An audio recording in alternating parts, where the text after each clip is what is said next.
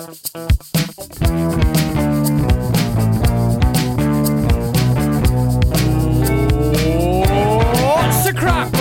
to the Winus Shuffle, the Inverness Caledonian Thistle fan podcast. We've got yet another lockdown special for you today. In the past few weeks, we've brought you the chairman, we brought you former youth team graduate Liam Polworth, we brought you teammates Rooney and White, Carlo and Greg. But today, we're going to bring you a new dynamic. Two Cali Thistle legends who know each other like Liam Polworth knows the back of Yogi's hand. They've never played in the same team together, but they have lived in the same house.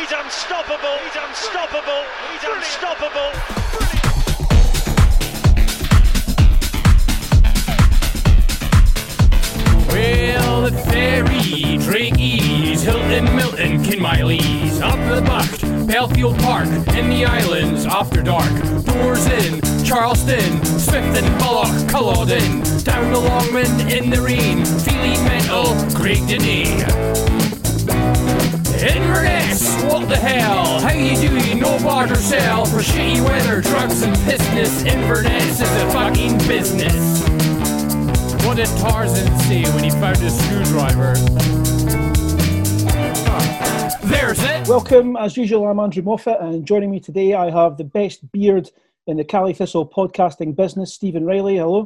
How's it going? Uh, and the best pronunciation to ever come out of Crown, Andrew Young. How you doing? How you doing? Uh, and more importantly, also, also with us today, we have the best player in Scotland and his son, Charlie and Ryan Christie. Welcome to the firm. Cheers.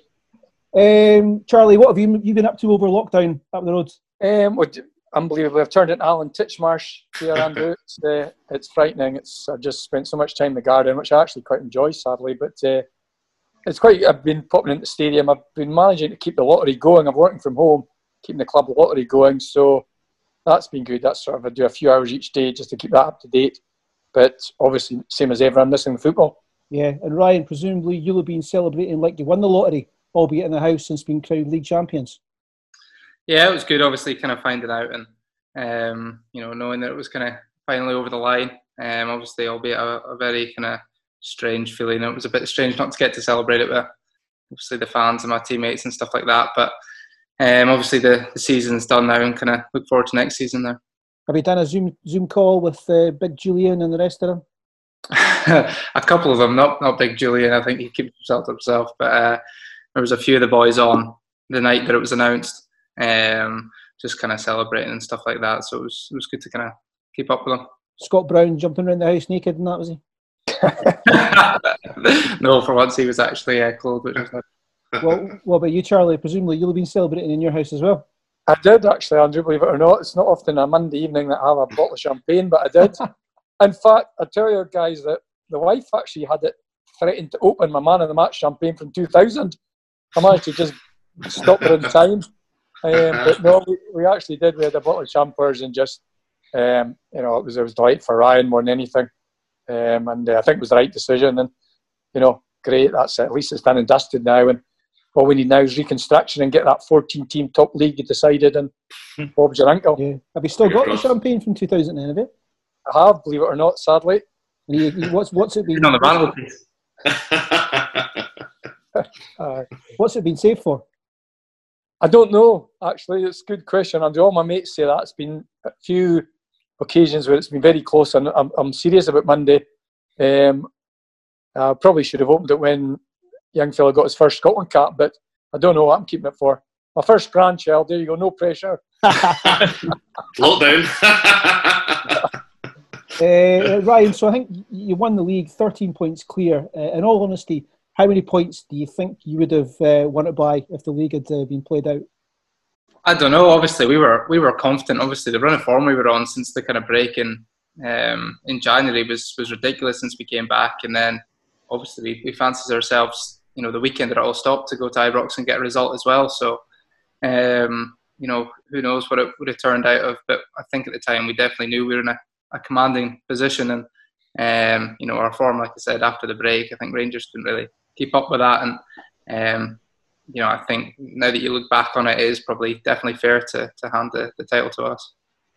And Charlie, the, the other big thing happening in Scottish football, the whole SPFL debacle, you just touched on it there, but looking at it from a, a Highland perspective, you've got Inverness, you've got Ross County on either side of the voting line, you've got Cove going up, uh, then you've got three teams ourselves, Elgin and Brora, all being denied playoff and promotion opportunities it's a big deal, obviously, for all Scottish football, but for the Highland teams in particular, what's your take on that? Yeah, I totally agree, Andrew. And it's annoyed me a few times about the speaking. Nobody mentions Brora. And, uh, you know, I know a few of the players, I know a few of the backroom staff, the owners, committee. They put a lot into it, Brora, to win the Highland League. And I know for a fact this year that they were very keen to go up and give it a go. And all credit to them because, you know, it won't be easy for them. And you think the travelling they would have to do. But they don't get mentioned enough. I mean, Caley Thistle, I've got a vested interest.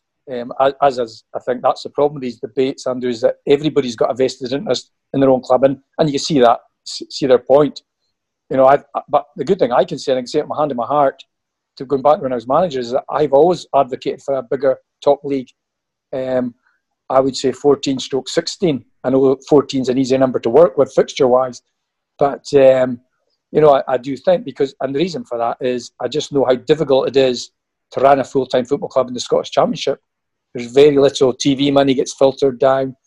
There's no away fans as such. You know, you miss out on the, the old firm and the Aberdeen fans coming up in their droves.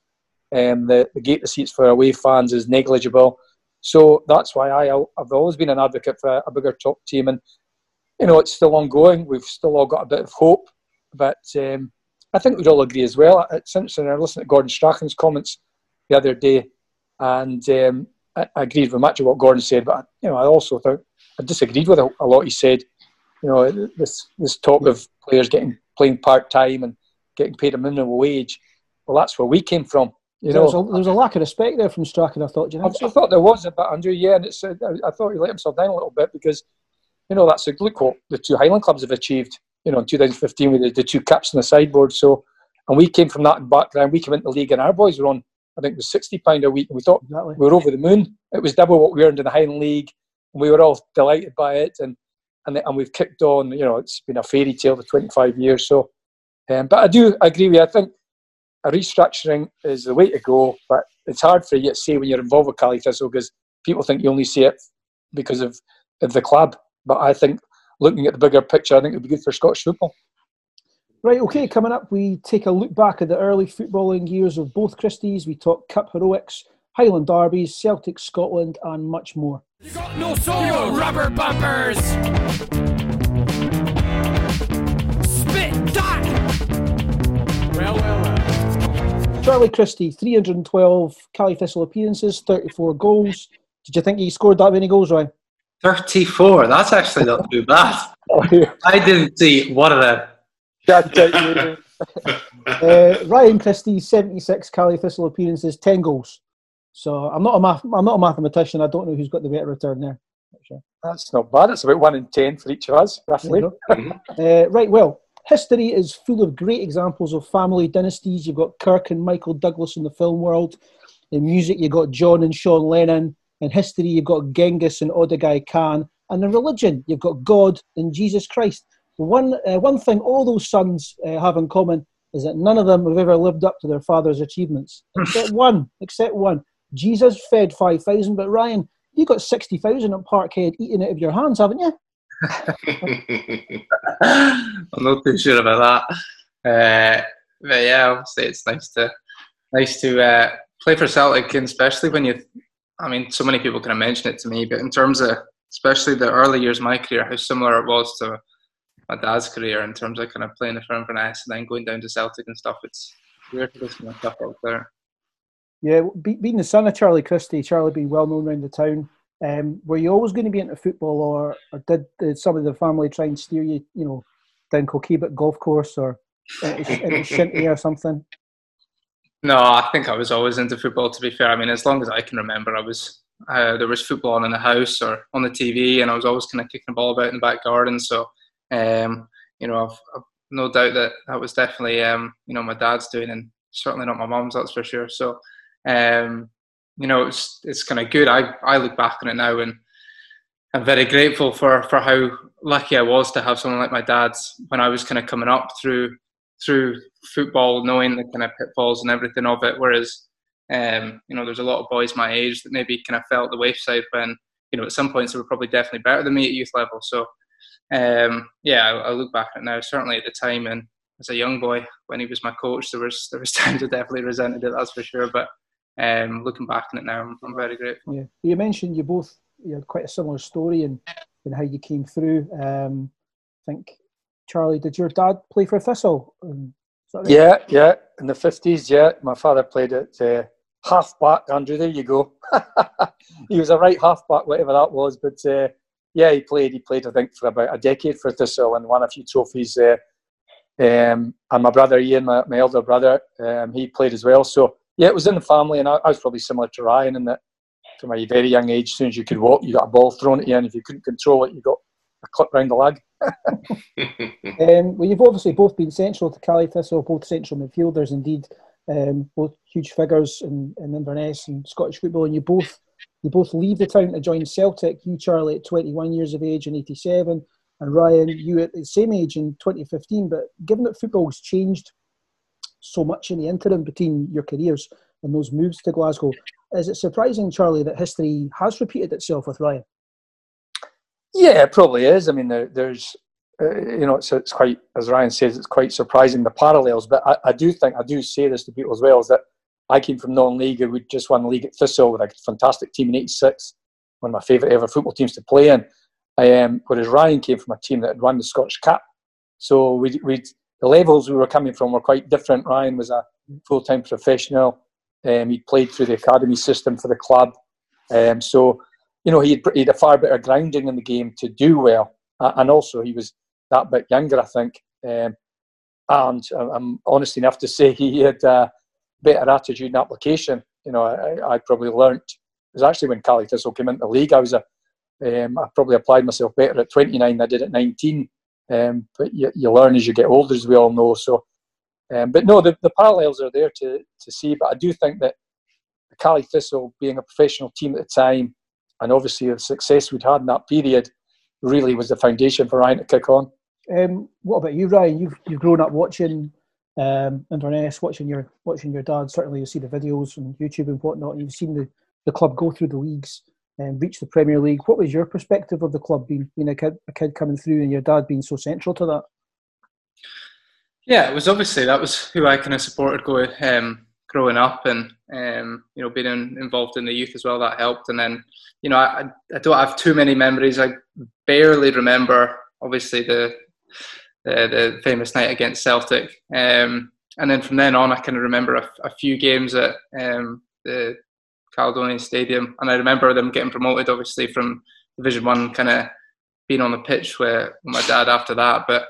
Um, uh, to be honest, I wish I could remember more of it. It'd be quite, you know, it'd be quite cool if I could remember seeing more of my dad play. But um, you know, he's he's done well enough to show me enough videos on YouTube over the years to make sure I've seen them. yeah, Charlie, uh, this goes back to something you actually just mentioned. I'm the I'm the kind of the old man of the pod, so I was lucky enough to see you play for Thistle most of the weeks in '86 to '87. And um, although I was kind of heartbroken about it, when Celtic signed you, it kind of seemed obvious to me at the time. I thought, of course, well, why wouldn't Celtic want Charlie Christie? Um, but yeah, looking back on it, actually, it seems kind of remarkable that a 21 year old would move directly from the Highland League to, to Celtic. Um, so yeah, I know the gap maybe wasn't quite as big, but I was also thinking you probably had not really played competitively against players like that. You probably didn't even see as much of them on TV. So how much of an idea did you have about what the step up was going to be like in terms of ability and fitness and all that? And and what was the reality like compared to what you thought it might be like? Aye, I think the big thing, Andrew, you're right. I mean, it was different. I mean, I just trained two nights a week, and as you know, probably know, Thistle didn't have very good training facilities. We trained in the park a lot, although it was a good surface. But Thistle actually trained at Walker Park under the streetlights in the winter, and, and actually still won the league. and some of the football we played. But yeah, the fitness thing was a big thing, and that's why I see Ryan came from a far, a far better grinding, and all credit to Caley Thistle for giving him that, and, and in particular John Hughes actually. But um, and I went down, it, but what I did notice actually, Andrew, is that I wasn't overly taken with the standard at Celtic.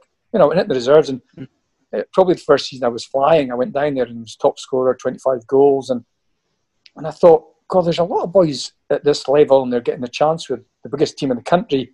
And I'm thinking, I'm not sure that they could cut it at the top end of the Highland League. And and it was quite, you know, and, and that's maybe genuine. I mean, the Highland League was. I've said this many a time. The Highland League in the 70s and 80s had an abundance of top class players. You know, I could I could tell you a team, I could make a Highland League select from the 70s and 80s that would win the current Scottish Championship. I'm convinced I could. There was so much quality about the league in those days, you know. Ryan, you touched on it earlier on about obviously Liam was in, in a pod a couple of weeks ago and he'd said that obviously you came through the same sort of youth team together. Being Charlie's son, the coaches uh, always stick in the middle of the park and it was a given that you were going to be a similar player to that? Yeah, um, yeah, probably. I think everybody, the first thing they wanted to do was obviously compare us as, as players, but we're actually, I would probably say we're a, a wee bit different in terms of, I mean, the first thing is I'm left footed and my dad's right footed. No idea how that happened. um, I've got my suspicions. and then, uh, you know, other, I would probably say, especially when I was younger, um, I I, you know, didn't always like a challenge and sometimes shirk out of a challenge, which certainly didn't go down well with my old man. So uh, I kind of changed that very quickly. Um, but yeah, I think, um, you know, playing with, with Liam in the middle of midfield and, and coming all the way through was certainly helped us because me and him definitely kind of challenged each other. And then, um, you know, obviously Liam did so well at Inverness and then eventually got his move to, to Motherwell. And he's, you know, he's been one of their best players and he's flying. I think that as well. So, Mm-hmm. you know, it's really good to, to see boys that I played with so young through the youth come up and then do so well in the Premiership as well. Who were the who were the coaches that brought you through? And obviously, with Charlie being on the sideline, were you maybe did you vocally disagree with any of the, the coach instructions that were given to Ryan when he was younger? I took the team really. I, I worked with other coach. I was the lead coach at the time, and probably what's different then than, than we do now is that I stuck with that squad because we in 25 years since we've had a youth system, Stephen, we've had two, and I mean real exceptional squads. The 94-95 group that Ryan and Liam were in, who we signed six of them, and, and as Ryan said, uh, I would add Kyle White and Ryan Watson to, to Liam and Ryan, as these boys are well above what we usually work with in this area. They should also have been top-notch professional players. And I compare that to our current 2001 squad, the Cammy Hartburn and McGregor squad, who again had six, if not more, players that, and I still say that there's six of them that have got a, a real chance, and we might see that in the next couple of years, depending on what happens. So, mm. um, but no, I, I worked from the sideline, so it was really me that called the shots. Um, I was very fortunate, as I say, in that we had real top quality players, real the backbone of the team. White, Polworth, Christie, and Watson were, were really good players. Mm-hmm. And I, I, suppose it's probably that point. And then when did you realise that Ryan's going to be a professional player? Was it around about that time you saw the signs of where going to go, or was it later on in his development? Um, it's funny, but other people saw it more than me. I was always very demanding, probably quite hard and Ryan still tell you that, um, which can be a good thing and a bad thing at times. But Ryan's physicality, I think, was always he was quite small. He's, you know, I'm, it's amazing now the, the size he is when I see him. When he, as a youth player, Ryan was very fragile and small, very good game awareness and game knowledge and, and good touch of the ball, but find the physical side of the game quite a challenge. And he played against boys that was a year older than him because Ryan was a 95 date of birth, whereas all the other lads I'm talking about were 94. So it was a real challenge physically for him, Steve. But um, I think it was when he's 16, we went away to a tournament in Portugal, a really top class tournament. And it was Ronnie Duncan actually. We sat with a glass of red wine. we we were in the quarterfinals. We'd come through the group stage as well. And Ronnie turned out me at night, and, and Ronnie wasn't one for giving out praise. And he says, Ryan's got a real chance, Charlie. He really has. And coming from Ronnie, I thought that was that was praise indeed. You know. Mm-hmm. Ryan, at that point, did you think that was similar, or were you enjoying your football and taking it day by day, or did you have a sort of plan then to, to push on? To be honest, I was obviously you dream of you can you have dreams of kind of becoming a professional, but day to day you just kind of get on with it. Obviously, that you just play it because you love playing football, and it's all all you kind of think about. And um, you know, in school and stuff, all you're thinking about is you know getting on the training park later on and stuff like that. So um, you know, I think at that age, it's it's important just to make sure you're still kind of enjoying your football, not to overthink it too much. Uh, obviously, having that kind of vision helps you put in the kind of hard work to to try and get there. But um, you know, I don't think football gets too serious until you know you're really kind of 17, 18, and then you need to try and work your way into a first team maybe. Um, but but up until then, it was just about enjoying it. And I actually remember that tournament as well. My dad's talking about, and um, you know, times like that when I think back to the youth and going away and playing in these tournaments in Portugal and that, just with my mates from you know from the team, it was you know it was unbelievable. Even being so young, it's still the best days of of, of my kind of career. Yeah, Charlie, going back to your own days with Celtic, um, I remember thinking, I think it was Pat Bonner talking about how unlucky you were to break through the first team because Andy Walker and Frank McAvennie had been playing really well. But another big difference, obviously, was I think it was what, two substitutes in those days, much smaller squads. So do you ever think, if I was in Ryan's situation with kind of squad rotation kind of and um, five subs, I could really state my claim. You know, I could have broken through maybe second season, even the end of the first season. Yeah, I, fair play, and I, have seen Packie's comments. He's a gentleman, Packie Bonner, and he's been very complimentary about Ryan as well. Um, and even McNeill, God rest his soul, Big Billy actually was very nice when I came back up the road. And yeah, I do think that uh, you're right. I do think the, the seven subs now. I like to think it, it gives you a chance to incorporate more, or it should, to incorporate more of, of players in the fringes of the squad. You've got seven guys on the bench that can learn, and also makes you feel part of it. It's a mental thing as well. And, and you're right, though, because it's funny, I met Maka after the League Cup final when Ryan scored the win against Aberdeen. Maka was a guest, and we ended up having a beer after the game. And it's great, I haven't seen him for years. It's great to see him. As usually, he's wanting to go to the discos in Glasgow that night, but had the wife with me.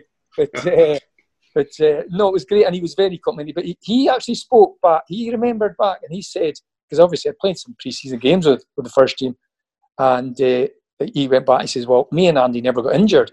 He says it was you know, the two of them, if you look back, I think they played some like 25, 26 consecutive games as a front two, which, as you say, nowadays would be unheard of, you know? Yeah, and that made it hard to, to break in. And so when you returned to Inverness, you know, after, you know, and you started playing for Caley, I don't think I've ever heard you can answer this question. Had you just committed in your mind that, right, that's it, my career's now in Highlands?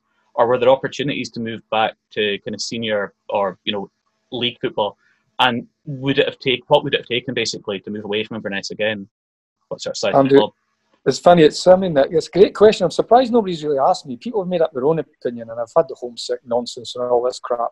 But but actually, at the time, Brian Scott, the physio at Celtic at the time, I got on great with Scotty, and he'd arranged for me to go to Toronto, and I, I, I had a con- contract in Toronto. And also, when I look back, I think you blooming idiot.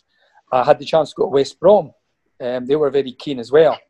Um, and also, I met Gordon Wallace Dundee. I actually went and when, the week I finished at Celtic, I drove up the road and met Gordon Wallace in Dundee. He was keen to sign me. Gordon was the manager. Um, but one of the reasons I came back up, and I think the first time I've ever said this, is that I had a job in the civil service before I left in the training agency, and I loved my job. And my mm-hmm. hope was, Stephen, that to come back up. I had a good life actually playing part time, good job in the civil service that I really enjoyed. And I, my thinking was I'd come back up, get my job back, and, and then start playing part time again. Unfortunately, uh-huh. at that time, the civil service were making cutbacks that never materialised. So that was a bit frustrating. But when I look back now, I, you know, I should have bitten the hand off to stay professional and either gone to West Brom or Dundee. You know, when you look back, as I say, but I was a wee bit disillusioned that things hadn't worked out with Celtic, and I, um, I think probably getting a wee bit back in the comfort zone up here was a factor too. Sure. I suppose long term, your loss in that respect was our gain, you know, because we got you for for Caley Thistle in the long term. But yeah. yeah. well, that's my only my only thing. I said this so many times is I just wish that I was 28 when we got in the leagues in '94. Yeah. Um, I wish I was 21. I would love for it to have been because then I'm confident I would have played in every league like Big Tokes has done, you know, and, and that would have been. I mean, I was proud to play in the first 10, 10 years, but to have gone through every league and you know, I'm sure I would have. Uh, I'm confident I would have done that. That would have been. I would have been really it was some achievement, you know. Yeah, absolutely. Well, we're glad you we're glad you're a, a Cali jaggy rather than a baggy, Charlie. Good man, Andrew. For McDonald, up the castle, Inverness Man, Weecheese Hostel, Jenny Heavers, CCTV, BT's Pizzas, Judith, Steady, Farland Park, the Library, Spectrum Centre, Multi Story,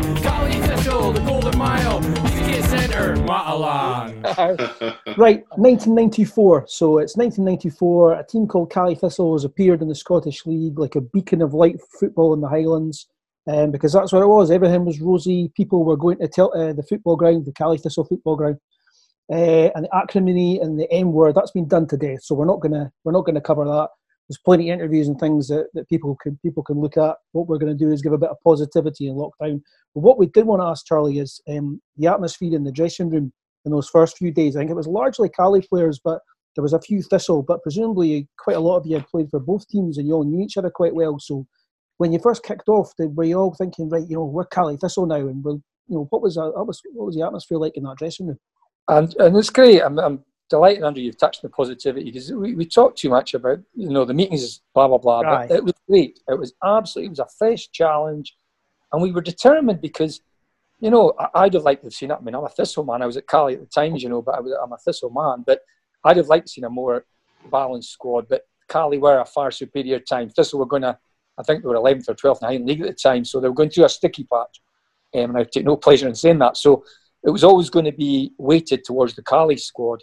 Um, Sergei obviously was our first manager, a gent, um, probably ahead of his time. But there was real positivity, and there was a, you're, you're bang on with that word, and it was just a fresh. We were going to places like Cliftonhill, and and you know thrilled to the rooftops with it. Just couldn't wait, and and it was just something new. And, and okay, the travelling was was a challenge, but we, we just you know we took that on board, and people don't, don't I don't think people realise, and and there was difficult times too, because as you say, there was a bit of continuing goings on behind the scenes, shall we say. It didn't help us in the first. It didn't help Sergei, to be honest. Um, but don't underestimate the togetherness and the good times we had as a squad. It was absolutely fabulous. You're going to these grounds, and the Montroses of this world, and you know now we can look down on, but that wasn't the case then.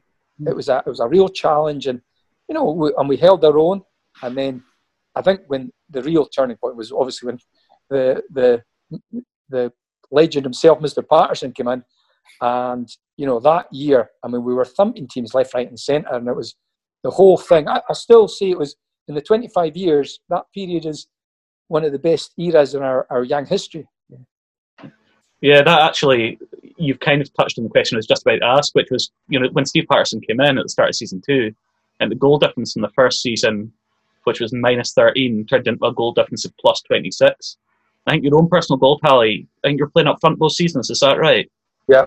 Yeah, and your own personal goal tally goes from six to, I think, 16 in all competitions. So, I mean, just how important was Pele's kind of philosophy for the development of the club? And also, did he influence the way that you wanted to play when you became manager? Yeah, I mean, I took- I took influence. We'll probably touch on that later on, but yeah, I did. I tried to learn from everybody. Um, um, Steve is fantastic, and I just listen. I can't talk, and we know. Listen, I'm the first one. He's the first one to admit he let himself down on occasion off the park. Listen, that, he's a flawed genius. As I keep saying that, as we know, the best in these people, and you know, in this area, that Steve Paterson was like that. But what he did for our club, he came in, he was backed. He got good backing by the board and chairman, Dougie MacGilivray and it was you know we're moving into the new stadium. It was it was just you know some of the best times of my life and some of the best times of North football's history. Um, and the way we played because Sergei came from the Russian Ukrainian background where quite often a four-five-one, and it wasn't really the Highland League way. Cali were very much a 4-3-3, 4-4-2 team, as were Thistle playing the front foot. So Sergei's tactical sort of take on games was difficult for the fans to stomach.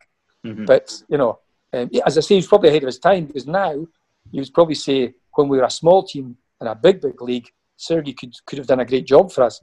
Um, but then Stevie came in and was just just unbelievable. I remember my you know good friend Graham Bennett, ex director of football. The week he joined, Graham Bennett says, "Charlie, you ain't seen nothing yet." And, and by Christ, lads, he was right. Uh, Ryan, so again, history repeating slightly with you. Obviously, Pele's come in and he's um, he's really taken the club forward. And with yourself, it was you had to wait until Terry Butcher's left. And John Hughes has come in to take the club forward and take to take your career forward. Um, was it even was was was the fact that Terry didn't actually give you a game? Was that more embarrassing than his entire tenure at Hibs? Brilliant, Andrew. Uh, I think, especially under under Terry. I mean, start with I was still kind of very young, and um, I think to be fair to him, the the way of football he had and with the, the team he had as well was was being successful at Inverness. So, um, you know, probably the last thing he wanted to do was kind of look to the, the youth because you know he, he had no need to. Um, um, I think to be fair, there was I, I remember a game I played for. I don't know if it was the kind of reserves or, or what it was, and we played Clach at um, the Astro Milburn. Um, and I was kind of playing number 10 and I thought I played really well, scored two goals. Remember my second goal, I nutmeg somebody and, and, and put it in and then he subbed me and pulled me aside and said I had to run into the channels more and I, I thought from there I, I don't think his way of playing kind of suits mine. But at the same time, I was still very young. So when your manager says that to you, just kind of take it and think, right, yeah, he's right. I need to do this better. Whereas uh, obviously then John Hughes kind of came in and uh, when obviously when he came in, it all kind of changed and um, it kind of changed in the space of about a month as well, which was which was ridiculous. So did Yogi get you involved right away? Did he see you in training and go right? Why is this guy not being involved? Yeah, he uh, I, he came in and he saw me train a couple of times, and then I think we we played um, Aberdeen again for the under twenties or something, maybe a couple of weeks after he was in, and I think I did quite well. Scored a couple of goals again, so um, straight from that, he kind of pulled me aside and. I mean, Yogi was ama- amazing. He was brilliant. I could tell so many stories about him, but he's just used to. Go on then. Give us, give us one we haven't heard. I'm trying to think which one's allowed. Um, You're allowed anything on this. This is not. This is not the BBC. This is the opposite of the BBC. no, he was. He'd, he'd pull me into his office and um, just kind of ask, ask strange questions. He, he would pull me in and say, "Why are you not playing for our first team?" And I would think, well, you're the manager. Like, I wouldn't say it. I would just kind of sat there stiff. Um, and he would say, and I would say, oh, I don't, don't know. And um, I remember him pulling me in and saying, um, you know that boy Ryan Gauld for Dundee United? And I went, yeah, yeah. And he went, uh, he's, good, he's good, isn't he? I went, yeah, he's amazing. He went, what do you think the difference between you and him is? And I went, I don't know. I think we're quite similar players. And he said, oh, the difference is he's playing and you're not. So we're going to need to change that. And then maybe the next week I was training with the first team, and as soon as I was training with the first team, he, he never put me back back once. I remember after that I played one one under twenties game against Falkirk, um, and even after that he kind of pulled me aside and said, "Oh, I think you need to stop playing in these games and start playing for the first team more." So he was so kind of open with me, and at the time when I was a young boy, you know, you don't really know how to take that because you're so nervous any conversation you have with a manager that.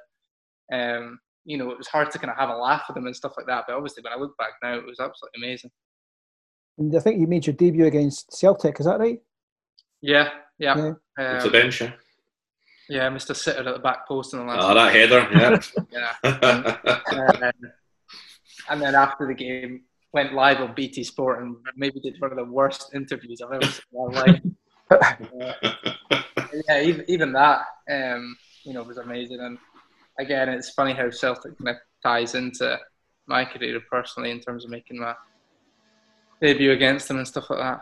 Ryan, did, did he said to you beforehand, maybe give you, a, I don't know, a little hint saying you're going to come on today, or even you, Charlie, did they give you a nod maybe during the week to say this is going to be the day that Ryan's going to come on, or? No, no, Steve. No, he didn't actually. I, I mean, I spoke to him all the time. I, am like Ryan. I just told that guy in such high, high esteem. He, I, you know, you've heard me say it, Steve. He hasn't had the credit for what he did at our club. He hasn't.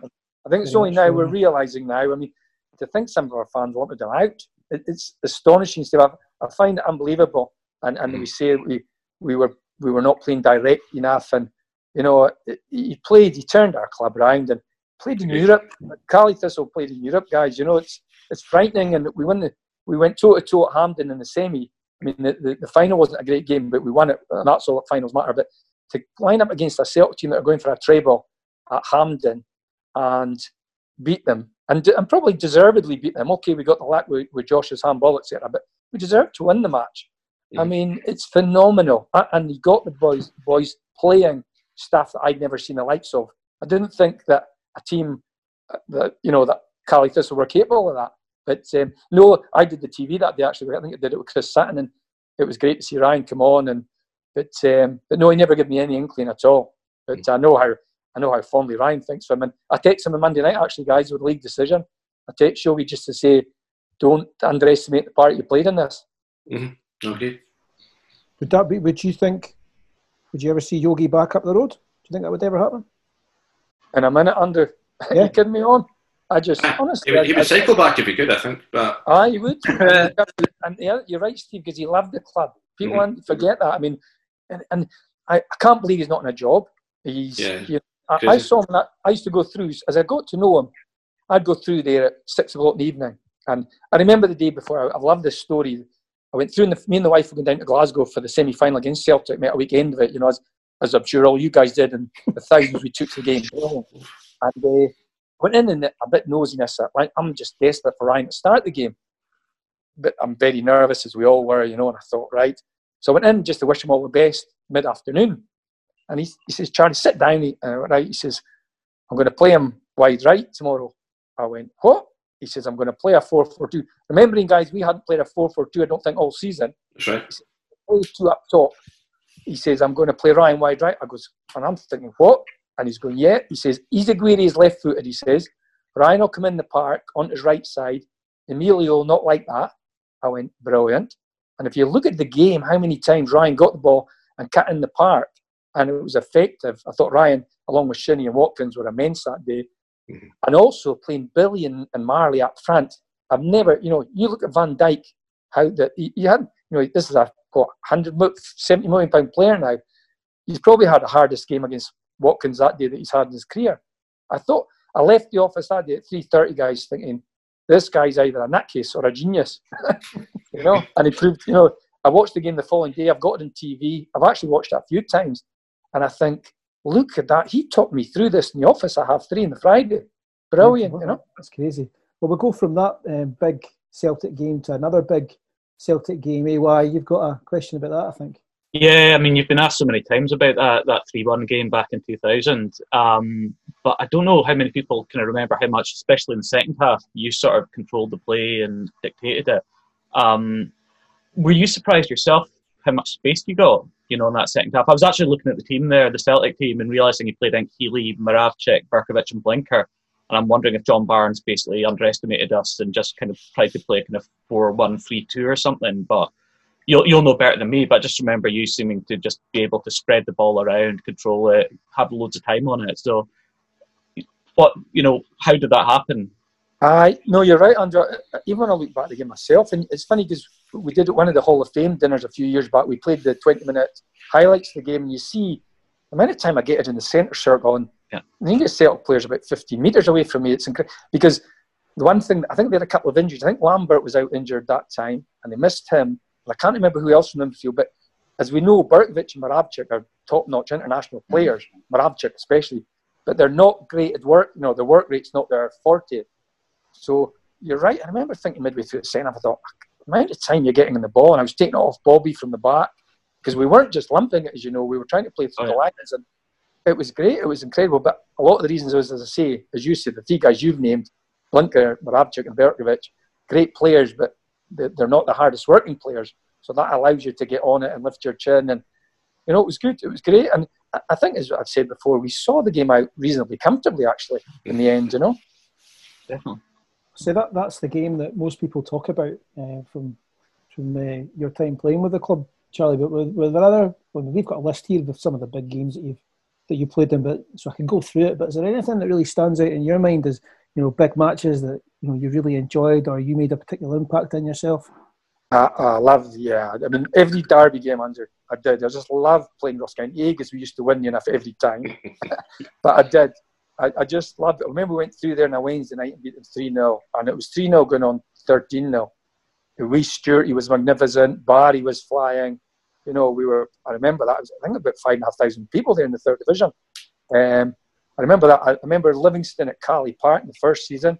We we beat them 3 2 another, another tremendous crowd, a great game, great advert for North football. Um, the Livingston away game, 4 3, in the bright sunshine where we need to go down and beat them. we got promoted that year, but we were really going toe and toe with them for the league. Was that we took? I think we took about two two and a half thousand fans to Livy that day. Yeah, Great, that, fantastic backing from the fans that day. I remember, I think it's the noisiest away fans I played in front of. They were fantastic. And then um, another favourite game you guys will remember well, probably my favourite game at the stadium was going in at half time. And we knew we'd done something wrong when Steve Paterson shouts at half time. We were 3 0 down to Ayr United. Um, and Stevie lost the plot, and we thought, this is not Steve Paterson at all. It's not his way. And we went out and won 4 3. I just remember the feeling of, you know, just ecstasy, exuberance in the change room after the game. I've never done it in my career before, been 3 0 down and, and come back and win a match. And it's the only time I've ever done it. And it's a real sense of achievement that day, you know, that we turned, turned things around. So that was a fantastic day. And, and then as manager, obviously, um, I can't go back. You know, the, I remember the the two Rangers games. The one at Ibrox, where we won 1 0, big Graham Bayne scores. The away fans were fantastic, Caley fans that day. But I still say to this day, the noisiest I've ever heard Caledonia Stadium was when Rankin hit that 25 yarder to beat Rangers in the last minute. I, I, I just think it's probably the noisiest I've ever heard our stadium. It was fantastic. So, so these are the sort of games, the five or six games, Andrew, that I always regurgitate because you know they just were such big occasions. Yeah. Do you remember the last game at Brockville? I think you came off the bench that day. Who, who's, who scored the last ever official goal, James? Exactly. ah, Robbo, I, was, I think it was 38 at the time, or th- certainly touching, not far off. I think Robbo took me off the bench. Says half an hour ago, I'm going to stick you up front. He says, "Go and see if you can ruffle him up, Charlie." And I thought, fair play. And uh, I, you know, got the winning goal. There was a bit of cry whether his he had carried it over the byline. Uh, Steve, Right. Stephen, Stevie's usual perfect first touch, guys. You know. Second touch uh, the tackle. Aye, exactly, Steve. Aye, but no, that was aye, that was a great game. Enjoyed that too, and I felt sorry for Falkirk, who who that year were a great team, but got denied promotion because the the criteria about their stadium. You know. Um, so that was your, your last goal for for Inverness, Charlie. But Ryan, something that must stand out for you is your is your first goal. Um, do you remember it? Yeah, the Motherwell one. Yeah. The only thing I'm gutted about with that was obviously that they then went down the other end and scored to win the game, but uh, uh, kind of killed everything about it. But uh, it was still amazing. Obviously, I remember. something- I've been. I'm still kind of watch clips of it as well, and um, I don't know who the commentator commentator was in that game, but uh, the commentary on it is something like the, the the Christie legacy runs on in Inverness. So I just I loved listening to that as well. Brilliant. But Yeah. yeah, it's obviously amazing to score my kind of first goal, and um, I remember even all the boys afterwards. Um, I spoke about this the other day when I was doing press in terms of um, you know how good all the kind of older boys around me were when I broke through in Inverness. But even after that game, we'd, we'd lost it, and I think you know it was a kind of big loss. I can't remember why. I think maybe it meant Motherwell got. I mean, we might have been chasing them or something like that in the league. Um, can't remember, but but even after that, obviously all the boys were gutted, but they still every single one of them came over to me after the game and congratulated me and um, you know said I kind of deserved it and stuff like that. So it was um, yeah, it was you know one of my very kind of special memories in football. Yeah, I think you had to. I think you had uh, nine sub appearances uh, that season before you got your first start. It was on a two-two draw against St Mirren. I was looking at the teams that day. Uh, you were up against uh, Steven Thompson, Kenny McLean, and Big Jim Goodwin. Those are some big lads. Did they? Uh, did they let, let you know you were in a game? How did you How did you find starting that match? Uh, I don't know if it was that game, but I remember Jim Goodwin once. I'm playing against him, and uh, I caught him late, but the, completely unlike me. Obviously, I, I didn't mean it. Um, I caught him late, and a couple of minutes afterwards, he, he came running past me, and he's and Nick Ross was playing as well, and he went, uh, "Who just caught me late? Was that you, or Nick Ross?" And I, I just went, "Up, Nick." it's just absolutely petrified. Uh, but yeah, he, he, he barely knew how to kind of assert his dominance in a game. But um, yeah, yeah, it was good. Obviously, all the kind of appearances and, and Yogi that as soon as he came in, just kind of started drip feeding me into first team football straight away. you were talking about the senior players, and when we spoke to um, Greg Tansey and Carl Tremarco, they both kind of said that you were the best player they played with at the club. Does that, when you think about them, do you kind of still think of them as senior players who you learned a lot from? Did they teach you a lot about the game and how to play? Certainly, Tansey playing midfield. Yeah, absolutely. I think just training with these guys every day. I mean, as soon as, like I said, Yogi came in, I started training with them, and um, you know they were all so supportive. I mean, um, like my dad said, even even when I was kind of coming through to the first team, I was really kind of slight in my build and um, really skinny, and every single one of them at one point or another kind of offered to take me to the gym and show me gym programs and things I can do off the training pitch to kind of help me. Um, which when I was younger coming through, you, maybe you just at the time you think it's the kind of norm, or like everyone wants to help. But um, you know, more that I learn, I've I've seen now in my career that that's actually quite rare. I mean, you can get um, you know a lot of footballers that maybe the word selfish is a bit harsh, but you know what I mean. Not as many people go out of their way. What I'm trying to say to you know to help their teammates, and yet every single every single guy in that Inverness dressing was it was almost like they were, you know they were desperate for me to do well, which looking back now is you know absolutely amazing, and I owe a, a lot to them. And you know I could list uh, probably every single one of them at one point or another had a conversation yeah. with trying to trying to help me out. So um, yeah, the likes of Tansey. I mean, he was a joy to play with, especially for me when I was playing number ten. And, and you've got somebody like him who can just wrap the ball into you. Um, you know, it makes my job easier. Charlie, one of the things about you is that obviously you had a really long career, um, and it's hard for us to know when you know you've peaked as a player because obviously you know I remember you being brilliant for Thistle, and then obviously I didn't really see you much for Caley in the in the late eighties, and then Caley Thistle, you know, you've said already you regret kind of the fact that you were 28, 29 before you started. Do you have a kind of a sense of when you really peaked? You know, because obviously that Celtic game, the Aberdeen game that followed, you were still brilliant in those games. Yeah, I mean, obviously, before I got the move to Celtic and Thistle won league in 86, 87, I was lucky enough to get Highland League Player of the Year that year. I'm doing, I got the move the start of the following season and, you know, played in a great team, albeit it was a non-league team, but I, I really thought I was flying then. I think it was, what, 19 and a half at the time, 19 and a half, 20 and then got the move. But then it's funny because after that, I would say the year 2000, which is amazing given the fact that I was what 34 yeah. year we beat Celtic. That season, I think I played. If I look back at 34, I played 43 games out of 44, which is for given my age was quite phenomenal. You know, I, I was had the most attendance, eh, most appearances that year, and that year I remember because I and, and why it was, it was a mental thing. Andrew, I remember thinking, my time's running out here you know, I'm not, I, I love this so much, but, you know, I'm, I'm not going to have many more years of this. And I, I really, applied, my fitness was good. My, my, my mental, you know, mind, I, I really focused on games and the way I went about things was, I, I just wish I'd, I, I remember laughing as I say, I wish I'd been like that when I was 24. You know, it was, but I remember talking to Alan Hercher, God rest his soul, the big man, about it.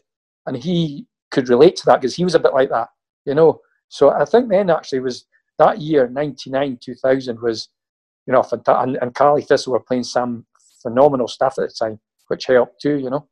That's for you, Ryan. Um, obviously, your dad said obviously you played out the right, you played in the left. I think you'd agree, and I think as his fans would agree, that I think your best position is number 10 or just behind the striker.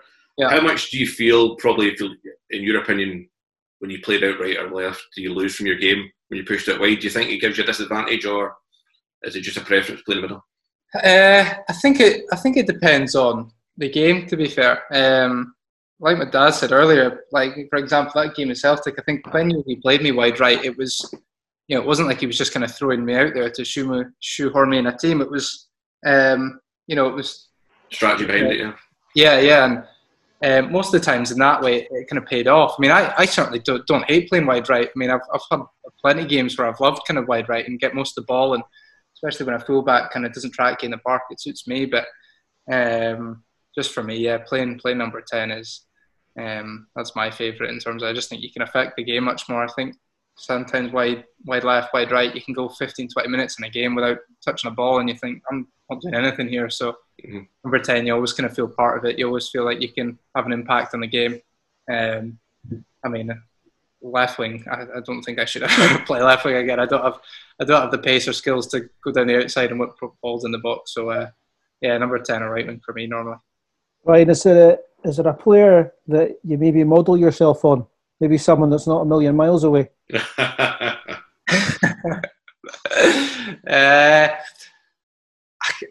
I would say growing up, obviously, I I loved watching Barcelona. Um, I think I was lucky that when I was kind of maybe 14, 15, they had that ridiculous team under Pep Guardiola, and um, the way they played football. And I watched a documentary on him recently. I told my dad to watch it as well. And that was on Sky Sports and just about like the players talking about his coaching and stuff. And uh, when I you see clips of the way they played football, it was ridiculous. So you would switch them on and, and watch them play football and just think, I, I wish I could kind of play football like that. So likes of kind of Iniesta. Obviously, it's easy to say Messi, but Iniesta was probably a wee bit more my kind of position as a player, and um, you know, you'd you'd watch them kind of their game awareness on a pitch.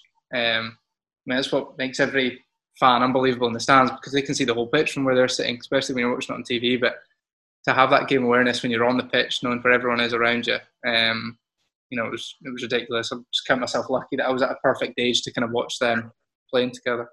Talking about um, Barcelona, the the glorious Caley Thistle 14-15 season, you know, when we played like Barcelona, we finished uh, we finished third in the league.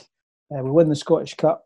Um, did what was training like? And I think we've talked to a couple of the, uh, your teammates at the time. What was training like in the build up to that season? Because we really hit the ground running that season, and you know it just continued for the entire year. Where the start of the season, was that something you, you thought was going to happen in terms of the levels you seen with the boys in training? Yeah, I would would probably say so. Yeah, in terms of when we were when we first kind of got into that that first game um, against Hamilton, um, we played some good stuff there. I think when when Yogi came in, that kind of halfway through the, the season before, he didn't really want to change too much because, I mean, it wasn't like there was much wrong. Um, you know, when Terry left, so um, you know, he didn't really tweak it as much. And then it was when we kind of came into that pre-season before that season you're talking about, he really kind of started to implement his ideas. And, you know, we had kind of weekly meetings on how he wanted to play and just him basically in front of the whiteboard, back back to kind of school a little bit and just teaching teaching everybody the way we wanted to play. And, um, you know, it was, it was, I think it was easier for me because that was the way I wanted to play anyway. It kind of suited my game. Plus I was really young, so I was still learning the game. But even the likes of kind of Gary Warren, people like this who you know were were older, the, the way they kind of took it and um, you know their their their game became unbelievable. I mean, Gazza turned from somebody who was known for just heading the ball and kicking people was now one of the best centre halves in the league in terms of he could he could pass out and um, when you look at that, I think that's what you kind of have to give John Hughes all the credit for in terms of he didn't come in and you know, sign a heap of players that knew how to play already, He kind of molded it with the players that we already had. Um, and then that season, yeah, the kind of build up we had, all we did was kind of mini possessions in training. We, we did boxes like rondos every single morning for 20 minutes every single day.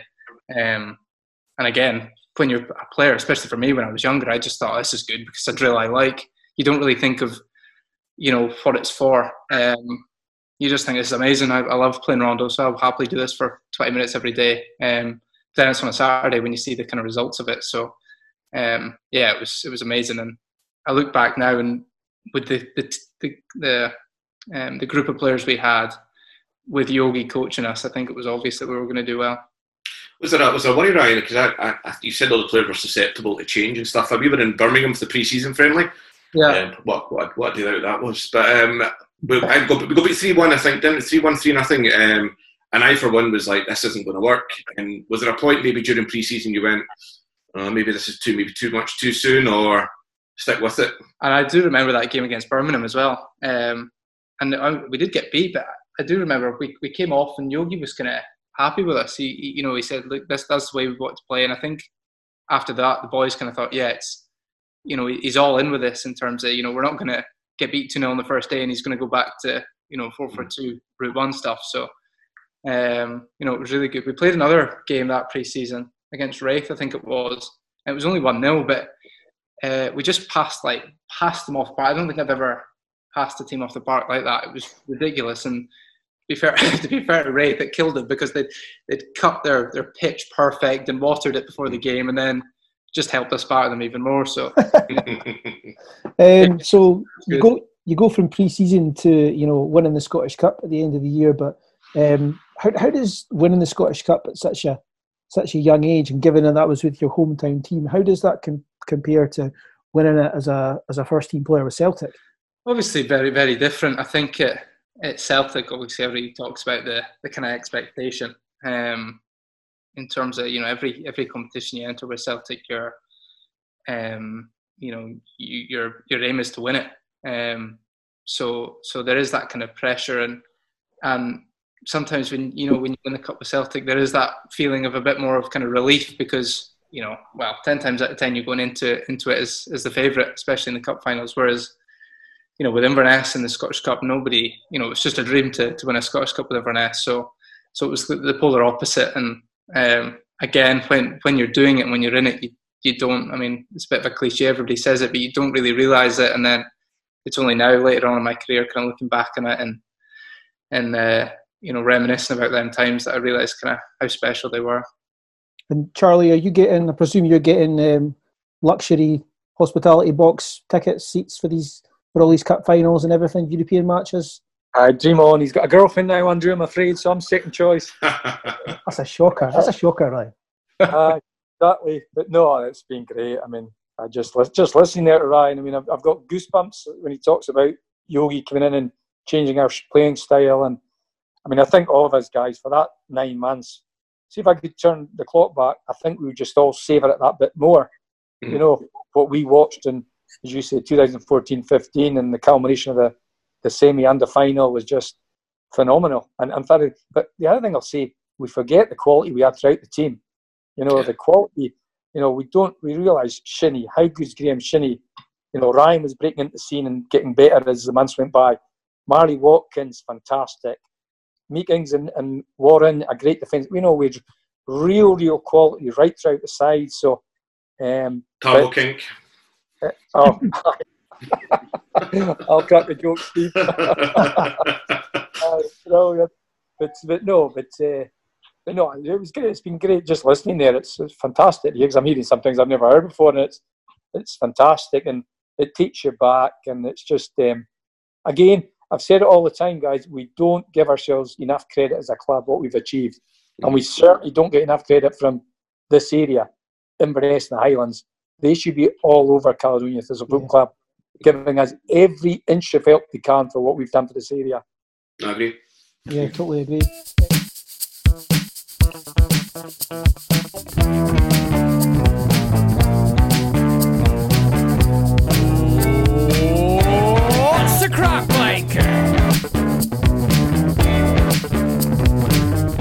So, life after playing for Caley Thistle, uh, Ryan, you've joined a long list of Inverness's greatest exports that list being the Dream Ring, Karen Gillan, and uh, the Dream the Dream Ring. But, uh, uh, but your last season at Inverness 15 was 15-16, having signed for Celtic that summer. Uh, then you came back to us on what was supposed to be a season-long loan move. Was that something that you'd requested, or, or you know, was that Celtic that suggested it? How did that come about? I think it was it was kind of me that requested it. I think Yogi was all for it as well. Um, and probably looking back, I, I, I, don't know, but I don't think Celtic, you know, were signing me as a, kind of big player to throw me straight into to first team football. So, you know, it probably suited me more to go back on loan at Inverness and get a few more games just in the Premiership under my belt. Um, you know, the frustrating thing was that, um, you know, the injury that kind of that kind of came and, and halted that and, and kind of ruined the plan a little bit. But um, you know, I think it was always. I mean, you said it was season long. I think Celtic had said to me that they were always planning on you know, activating. That there was a recall clause in the January, and January, right. they said to me, "Look, we'll, we'll we'll be we'll be recalling you then. So you know, play until January, and then we'll take you in." But um, you know, it turns out obviously managed to got to, to play the first few matches, and then um, you know injured my knee. Um, and to be fair, you know, I was very lucky that I'd signed that deal with Celtic. I mean, um, you know, no no offense to Inverness, but obviously Celtic had a far greater kind of um, you know, physio side to them and, and medical staff. So, um, you know, as soon as I got injured, the physio at Celtic, Tim Williams, called me up and, um, you know, was brilliant with me. And, and I just went down to Glasgow early to do my kind of prehab with them and my rehab. And, um, you know, that really kind of helped me. Um, and then after that injury, there was, I think I was fit maybe just at the end of December. And, you know, there was kind of rumours or talk that maybe I might get to go back to Inverness for, for one last game which I kind of quite liked the thought of at the time, you know, just as a kind of send off. But I think in reality that was, you know, it was a bit stupid. It was never going to happen. So I just ended up staying in Glasgow and, um, you know, was a Celtic player from then on. So you came back from that injury, uh, and I think you came on in the 67th minute in a 3-1-1 for Celtic against ourselves at Parkhead. Was that a strange sensation playing against these guys that you'd been teammates with for such a well, certainly a couple of seasons? Um, I think we had Draper and, and Vigurs in midfield that day, and so you're a guy coming back from injury. You know, were you a bit worried they were going to leave a couple of studs in? to be fair, I, I came on and Danny Devine put me up in there, and then I looked at when he just winked at me and laughed. I thought, yeah, fair enough. Um, but yeah, I think after after the game, they were all kind of straight over to me and asking how I was settling in and stuff like that. So, um, you know, it was brilliant. And it, my my regret so far. I mean, it sounds strange that what to play against Inverness, being a fan, but you know, I've I've yet to kind of go back up and play Inverness again since I left, which I really want to do that. It's you know one of you know a kind of selfish hope for for me wanting Inverness to be back into the Premiership as well because I'd really like to go back up there and, and play. I mean, when we play Ross County, every single one of the, the Celtic boys complains that it's another trip up the A9. I think I'm the only one celebrating that I get to go home. So, uh, well, we're going to talk about County in a little bit. Steve, have you got a question? Ah, yeah, you made, I think made six appearances for Celtic that season. Um, we're going to ask you how you felt scoring your first goal against Motherwell. I think that was the day Celtic won the league, but we'll, we'll ask your proud dad. Charlie, how did how did that feel seeing your boy score for the Hoops?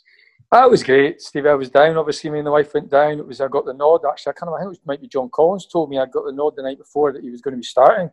Yeah. I think um, it might have been via Yogi actually. Um, so I went down and oh, it was brilliant. He missed an absolute sitter halfway through the first half. I remember.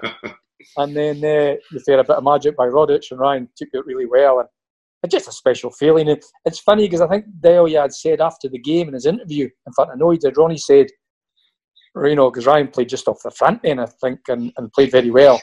And Dow said, oh, perhaps I should have played him more in the previous three or four months.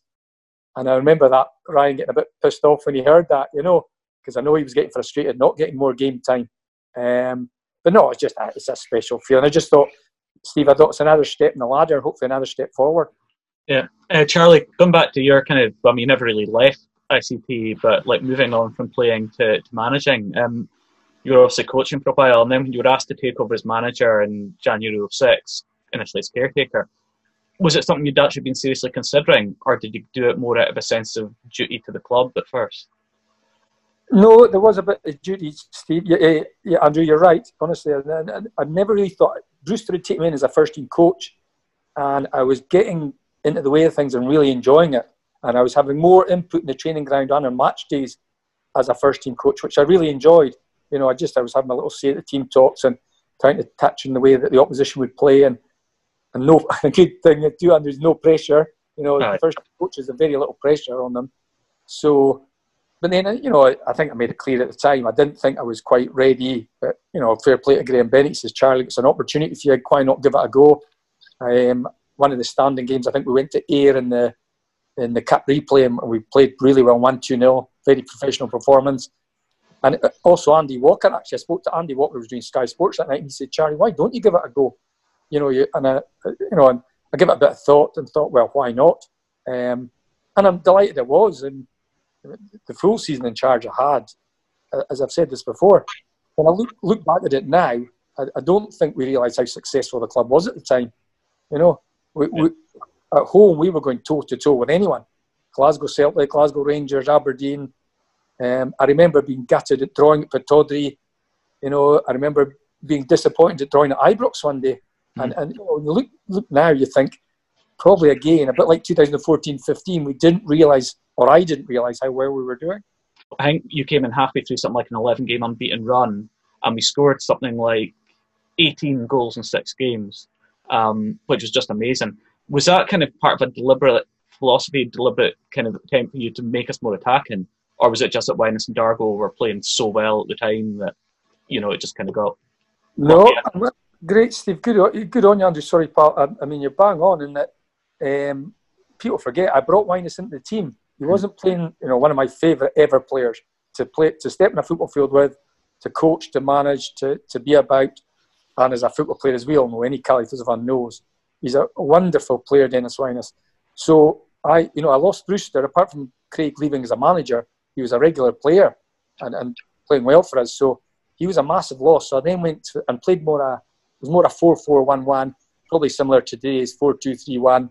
You know, and, and I played Dennis just off Dargs. Dargs played in the shoulder, and the two of them for they were just untouchable. I think Dennis scored seven goals in his first six games for me. Yeah, I checked. I think it was um, they scored 13 between them. They all scored in six consecutive right. games. I think Dargo scored seven, Dennis scored six, or something like that. It was it was crazy. Yeah, it was phenomenal, and and they, we were playing good. And, and it's funny because I can see we're listening to Ryan there about the John Hughes story. I did want to change the way we played because we did get it back to front with Brew quite quickly because Brew could take it in. He had a physical presence. Whereas when I lost Craig, I thought if I'm going to go with Wyness and Dargo, we need to play differently. And I brought in John Rankin and Don Cowie. I wanted boys that were comfortable with the ball at their feet. I didn't care whether they were tall or small, as long as they could play the game. And as I say, for 15 months, and, and I was like to hear John Rankin there the other day saying um, how well he thought we played for that season and some of the stuff we played. I remember one of the games, gents, you might remember it. We absolutely wiped the floor with Hibs 3 0 Stadium. Yeah. And John John was our manager at the time, John Collins. They couldn't get the ball off us. The only, the only thing is, a fair result that day would have been six or seven. And, and we were playing at that period, we were playing some real good stuff, you know. Charlie, you've, you've made you obviously made a decision to take the manager's job at, uh, with the club, but Ryan, you've you've got a similar decision to make when you're not getting a game at Celtic at the start. So you move to Aberdeen. I think it's the I was looking at stats. The first two games up at Tawdry, you're still on the bench. Did you just think I should have just gone up the road and get my mum's cooking? no, I can assure you didn't. You're getting another haircut for that, Charlie. That's you in the doghouse now. uh, I think it was. I mean, uh, when when Brendan Rodgers kind of first came in that um, you know pre-season after Ronny Deila, he actually you know he was really good with me, and he you know in all the kind of training we did, um, I seemed to be playing in the shape we were doing. Um, he was going to play me left left wing, which as we spoke about earlier wasn't isn't exactly one of my favourite positions. And then we played uh, his first game in charge was against the Lincoln Red Imps over in Gibraltar. And I started that game, and I remember him coming to me before and saying, you know, you've been brilliant in pre-season, and you know, really like you, just relax. And then, I mean, I can blame blame a hundred different reasons. You know, it was roasting hot, and the Astro was rubbish, but it was probably one of my worst games as a as a professional footballer. I remember like the one positive we attack we had, and it got slipped out wide to me. And all I needed to do was just kind of feed it across the six yard box for a tap in, and I put it out the other side for a throw in somehow.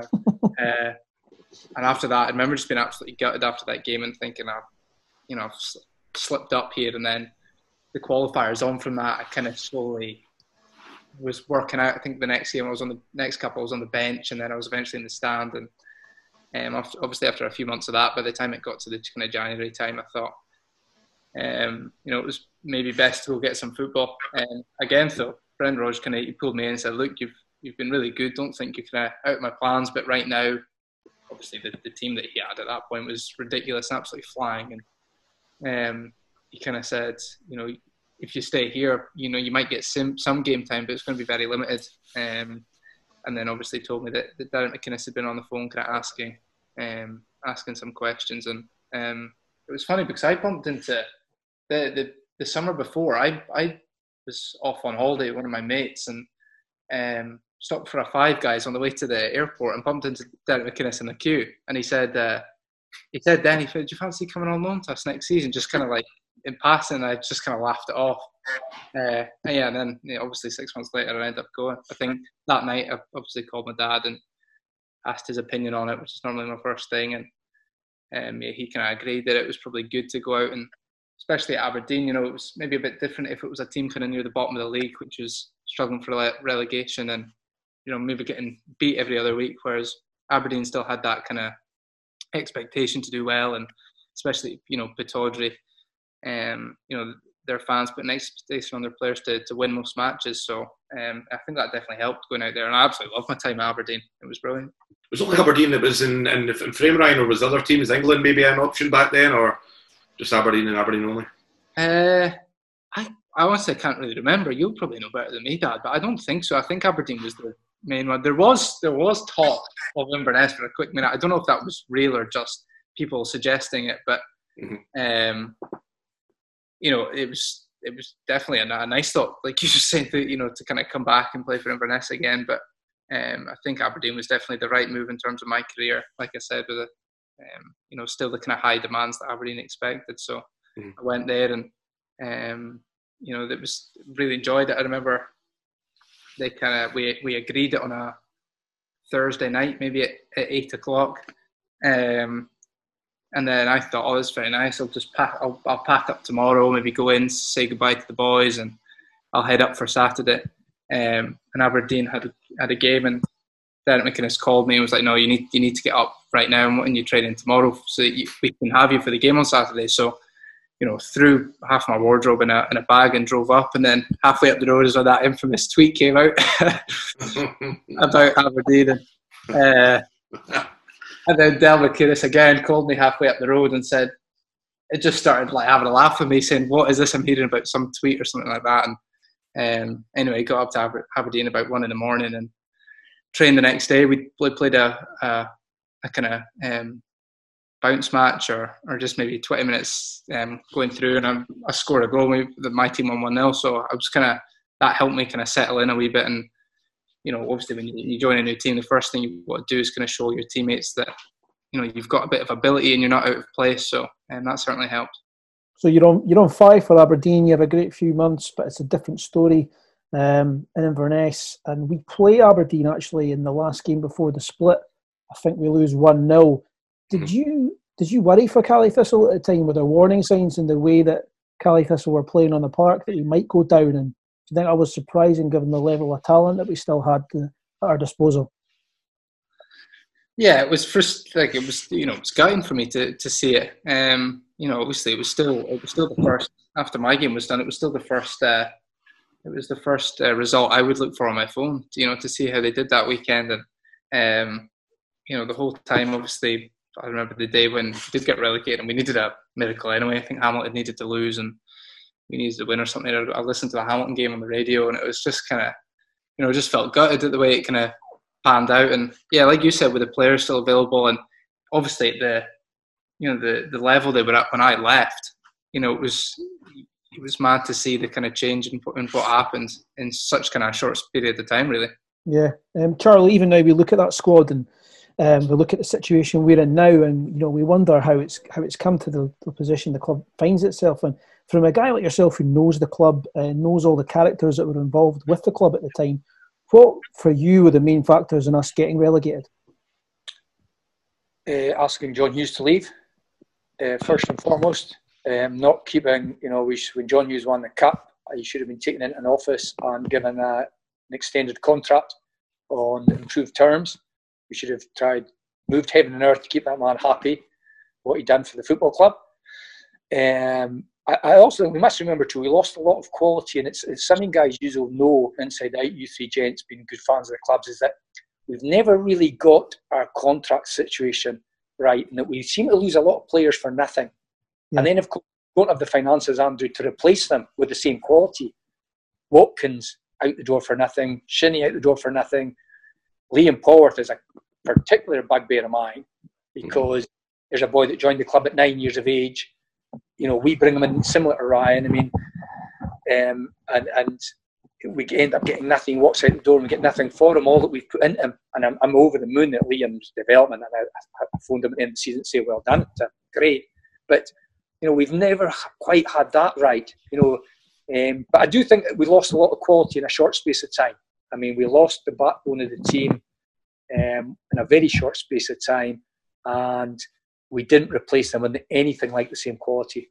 Sorry, yeah, I'm just going from from Richie Foran going, which I think at the time most people thought is maybe is maybe the right thing. Um, to the end of your own kind of managerial spell in 07, 08. I think even though you you know we'd had a bad start to the season, I don't remember any of the supporters particularly wanting you to go or anything like that. Um, and I think you just said the pressure was something you were no longer happy with. Um, was there anything else at the club at that stage that you know you felt was changing that you, you just wanted to step back from, or was it purely just your own kind of family family situation that made you step down from the role?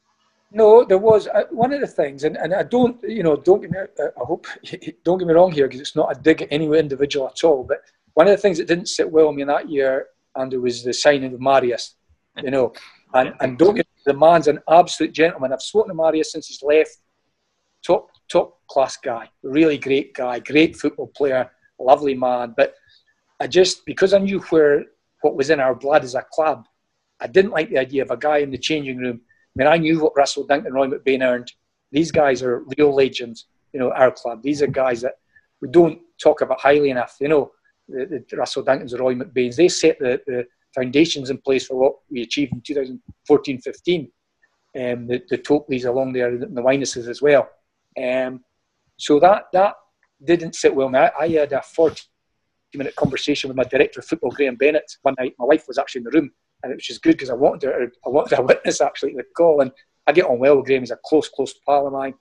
And I tried to persuade him just I wasn't sure it was the way the club should go. In fact, I was a bit more stronger, shall we say, than that. So that didn't sit well with me. I also wanted the club to move heaven and earth to sign Craig Dargo. He just signed 16 goals for me, um, over 20 goals in all competitions. And I said, look, we need to push the boat out. And, and to be fair to Graham and the board, Graham in particular said, Charlie, and, and again, this is maybe where we've lost our way a little bit. Graham said, no, we can't afford it as a club. He says, and I, I'm telling you, I'm not, I'm, I wasn't intending offering them the world, guys, but I just thought it was such an integral part to the way I played and the way I wanted to play. And, and the, I thought we could have done a wee bit more to try and keep him. Although Dargs did want to go back down because of the geography of the situation too, obviously go nearer Glasgow. But um, so there was one or two other things, Andrew, apart from just the, you know, and but I'm, I'm also honest enough to say I was, you know, I was a bit, I can be impetuous at times. It's caused me problems, shall we say? And I was probably a bit knee jerk reaction at the time because because mm. I'm confident had I stayed right through that things would have been fine and and we would have picked that because we'd we'd enough quality in the squad without a shadow of a doubt. We did my man Charlie. My next question is around Marius, and obviously Russell Duncan touched on it about his higher wages recently. All that being aside, though, and obviously players knowing that Marius is on an absolute fortune compared to those guys, how was the harmony harmony in the dressing room? Was it was it spoken about? Did, did you joke with Marius about it? Did he joke about his money or anything like that? No, no, it wasn't touched. I knew uh, Stephen because I know football. I know I know what players are like, you know, and I, I knew I played with a lot of these guys that got seventy five percent that changed them. I'd been in the field with, so I know. And ninety percent of them were good characters, but there are always one or two that have got too much to say. Mm-hmm. Um, but and I agreed with him, Steve. I, I must admit, I agreed with you know I know what Russell Down was getting paid, and to get us to seventh place and fifty eight points, quarterfinals of both cups, and you know, it was just, he was worth a lot more. And so it must have hurt him. It would have hurt me, to be honest. Mm-hmm. And Russell was a gent, and Roy McBain, he's a top of the tree, these guys. And but no, I never noticed anything. I mean, I'm obviously the manager's office now, so you know, change rooms are quite often closed door affairs. And, But no, but I, I just in my own mind, Steve, I just I wasn't totally comfortable. And it's funny because the chairman I had and the guy that sort of trying to instigate it was Alan Savage. Alan Savage, yeah have a beer with Alan now. He's a great guy. You know, I would love to see Mr. Savage back involved with the club. I think he'd be good for our football club. I, I speak to Alan about this. Um, it's one of my things, my wishes, if I could have a genie in a bottle, Steve, I, I would get the four or five big hitters to sit down the table in this area and get behind our club. Mm. It's, it's a personal ambition of mine. I don't know if it's, I doubt it's achievable, but it's a nice uh, fairy tale to have. But Alan wanted to to, to try, and he wanted to do it to make the club better. And I knew that he wasn't doing it to be to play the big man. He was doing it because he wanted to make Caley Thistle better. He wanted to step on. He wanted to support me. He was very supportive, but I just didn't think he got the lifeblood in the, of the club, what it was built on, and it, it might do a bit harm to that. Um, but um, you know, but listen, Marius as a person, as a trainer in the training ground, I actually quite enjoyed talking to him football tactics when I was manager. Like pre-season, I took him out and I spoke to him because he, he, thoroughly enjoyed training. He was quite complimentary about the way the boys trained. But um, I just, the, financial background to it didn't sit great with me. Right, coming up next Celtic, Dingwall Ding Dongs, and Scotland. Where'd you want to drink? Well, well, well, well, the Glen Albyn, the Thistlein, the Jolly Drover, the Castle Topper, Cupkiss Joxer, Dimes and Gallons, the City Bar, number 27, Phoenix Slaughters, Love to Love, Cake Exchange, and Mambo's Hush, Heepies, GBs, Gunnies, Riley's, Bergies, Kilmore, Hoot and Annies. Right, uh, let's look at some of the highlights of both of your careers. Um, we've talked about most of them already, but uh, Ryan, the season just passed. You you just banned in I think 20 goals in total, which is about double what you hit the previous season. What what's changed from that season to this season? Uh, well, probably one more obvious one I've probably played more games. You know, I've, I've, been playing since the start of season. Obviously, the season before I, I didn't break into the team until the kind of October, November time, I think it was, and then um, you know got a hamstring injury in February, and then was back for a game, and then you know mashed up my face. So um, I think this season, obviously, I've I've had a, a more kind of um, steadier run of games throughout the full season, which has definitely helped. Um, and that, and then probably playing in a, just a wee bit more advanced position. I think under Brendan Rodgers, I was more of kind of eight in. Um, you know, I loved the way that, that Brendan had us playing, but it was a lot more a lot more rigid, um, especially in terms of the kind of midfield positioning. Um, in terms of you know you had Bruni or, or Cal, who's you know the number six, and that was their job, and then the two eights were kind of you know if I was left side eight, then you know it was a it, it was um, you know it was it was frowned upon if I went anywhere near the right side of the pitch. That's how kind of strategic it was, and you know it was seen as me, the left winger, and the left back were kind of three.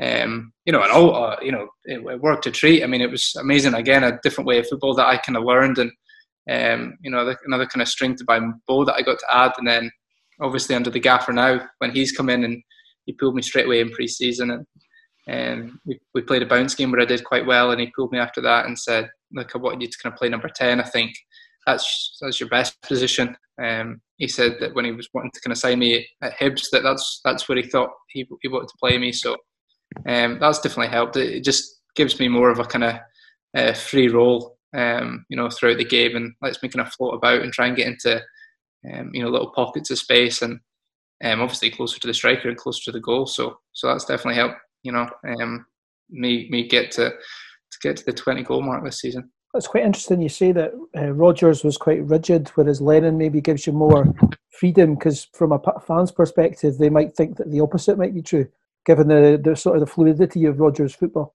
Yeah, um, yeah. I mean, like under Roger, again, I said it was you know was one of the most, well, still is the most successful time of the club's career under Celtic. So, um, you know, the football we had to playing was was amazing. But I think when the gaffer now came in, he, made a point that he wanted us, you know, attacking more quickly. Um, I think Brendan's style was was to kind of wear teams down and um, you know, sometimes if we would, you know, we, we, he always talked about starting starting a game the first 20 minutes to try and blow teams away. And I remember actually when he was with Liverpool, um, you know, in the season he did so well with them. If you remember, like they were winning games in the first 20 minutes, they'd be 4 0 up, and then that was game done. The same was kind of happening at Celtic. You know, you would, would, I remember we played Kilmarnock and it was 5 0 by half time. And then the second half was just, you know, Kilmarnock didn't want any more kind of punishment, and, and we were just happy to keep the ball. So, um, whereas as the gaffer now is a bit more kind of you know just constant attack and, and, and always looking for more goals. Um, so you know it's you know it's not not too far apart styles of football, but um, you know for me personally, I think it's certainly certainly added to my goal tally. Uh, I sorry, Charlie, your high scoring season was 95 96, Steve Paterson's first year, um, 16 in all comps. But we actually associate you more as a midfield kind of playmaker under Pele. So when did he kind of start to recast you more as a midfielder? And at the time, were you were you quite happy with that idea, or were you kind of thinking, well, no, I'm I'm a forward, you know, I want to stay as a forward? It's funny, yeah, and Andrew, you're bang on because he he actually spoke to me, Stevie. He wasn't great for for taking players aside individually, actually, but he did speak to me once and say, look, we need more goals, Charlie, from you. If you're going to play right up top, we need more goals. And I think that was when he started thinking. And then, of course, I think it depends who you recruit as well. I think we got Dennis in as well so I quite enjoyed playing a bit deeper then with Dennis in front of you. I mean, who wouldn't, you know? So I think it was the fact that uh, I think Stevie knew I wasn't an actual goal scorer, and, and, and that's an absolute fact. I wasn't a Stuart, I wasn't a Paul Ritchie, I wasn't a Dennis, and Adam Rooney. We've had so many at the club. Um, so that's when I dropped deep, and I was delighted to be honest as well, because I think, as we all know, the older you get, the more you can face the play, the better. You know, when you're younger, you can take the ball, you're back to goal, and you're nimble of foot, etc. But when you get a wee bit older, and I was well over 30 then, um, you're quite happy to, deep. you know, you, you get the bigger picture in the park and you use your experience a lot more. So it was very much an amicable thing, myself and Steve. It was good. We had a wee chat about it actually, and, and uh, I think it definitely prolonged my career, you know. And as I say, playing centre midfield in 99, 2000, I played 40, 44 games, I think. So certainly worked well for me.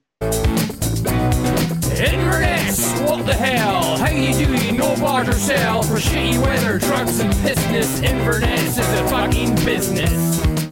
Right, let's get our jobs, get our blue and red face masks on, hop over the Kessock Bridge, barge our way through the Mallard for a pint, uh, and introduce the JLN to something called an atmosphere. Let's talk about derbies. Um, when we had Paulie on recently, he emphasised how much those games they meant to him. Um, they, had a, they had a real significance to him, and he, he really basically just wanted to get it up the county. He wanted to get it up the fans as much as the players.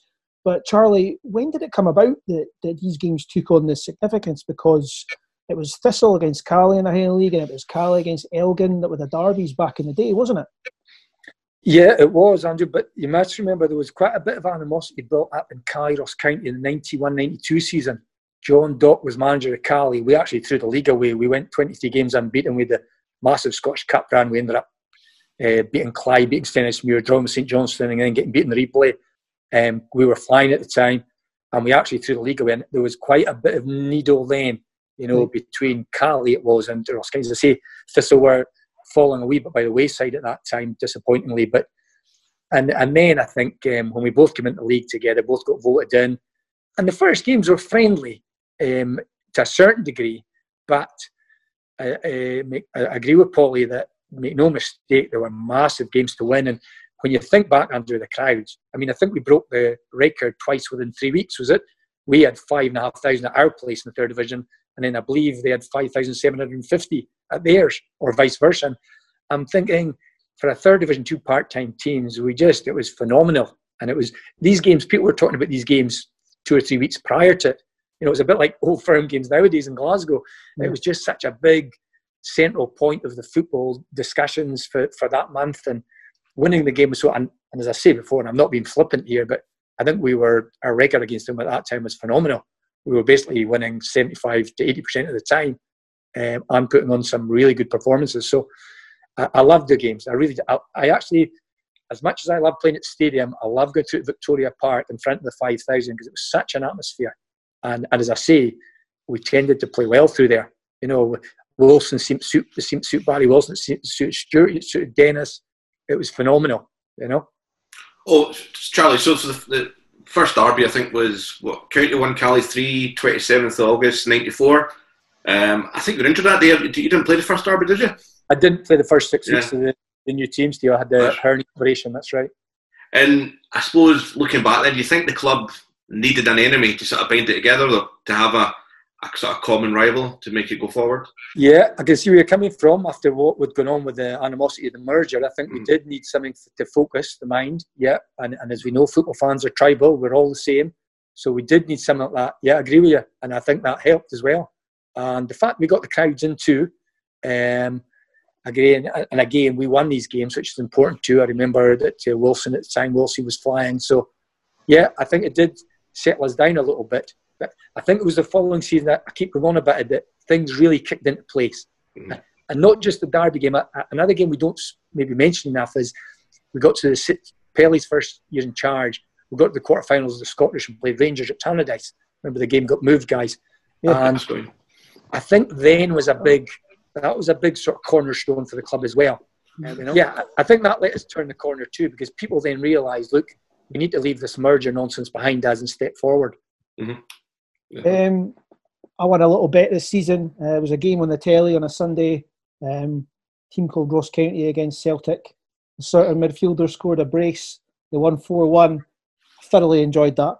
Um, it must have been fun for you, Ryan, was it? Uh, I think your first goal, you play a 1 2 with the goalkeeper with a penalty. Yeah. Obviously, you're just toying with the toying with the jail end there, uh, and then the second goal, you uh, do a wee knee slide to the jail end as well. Loving yeah. it.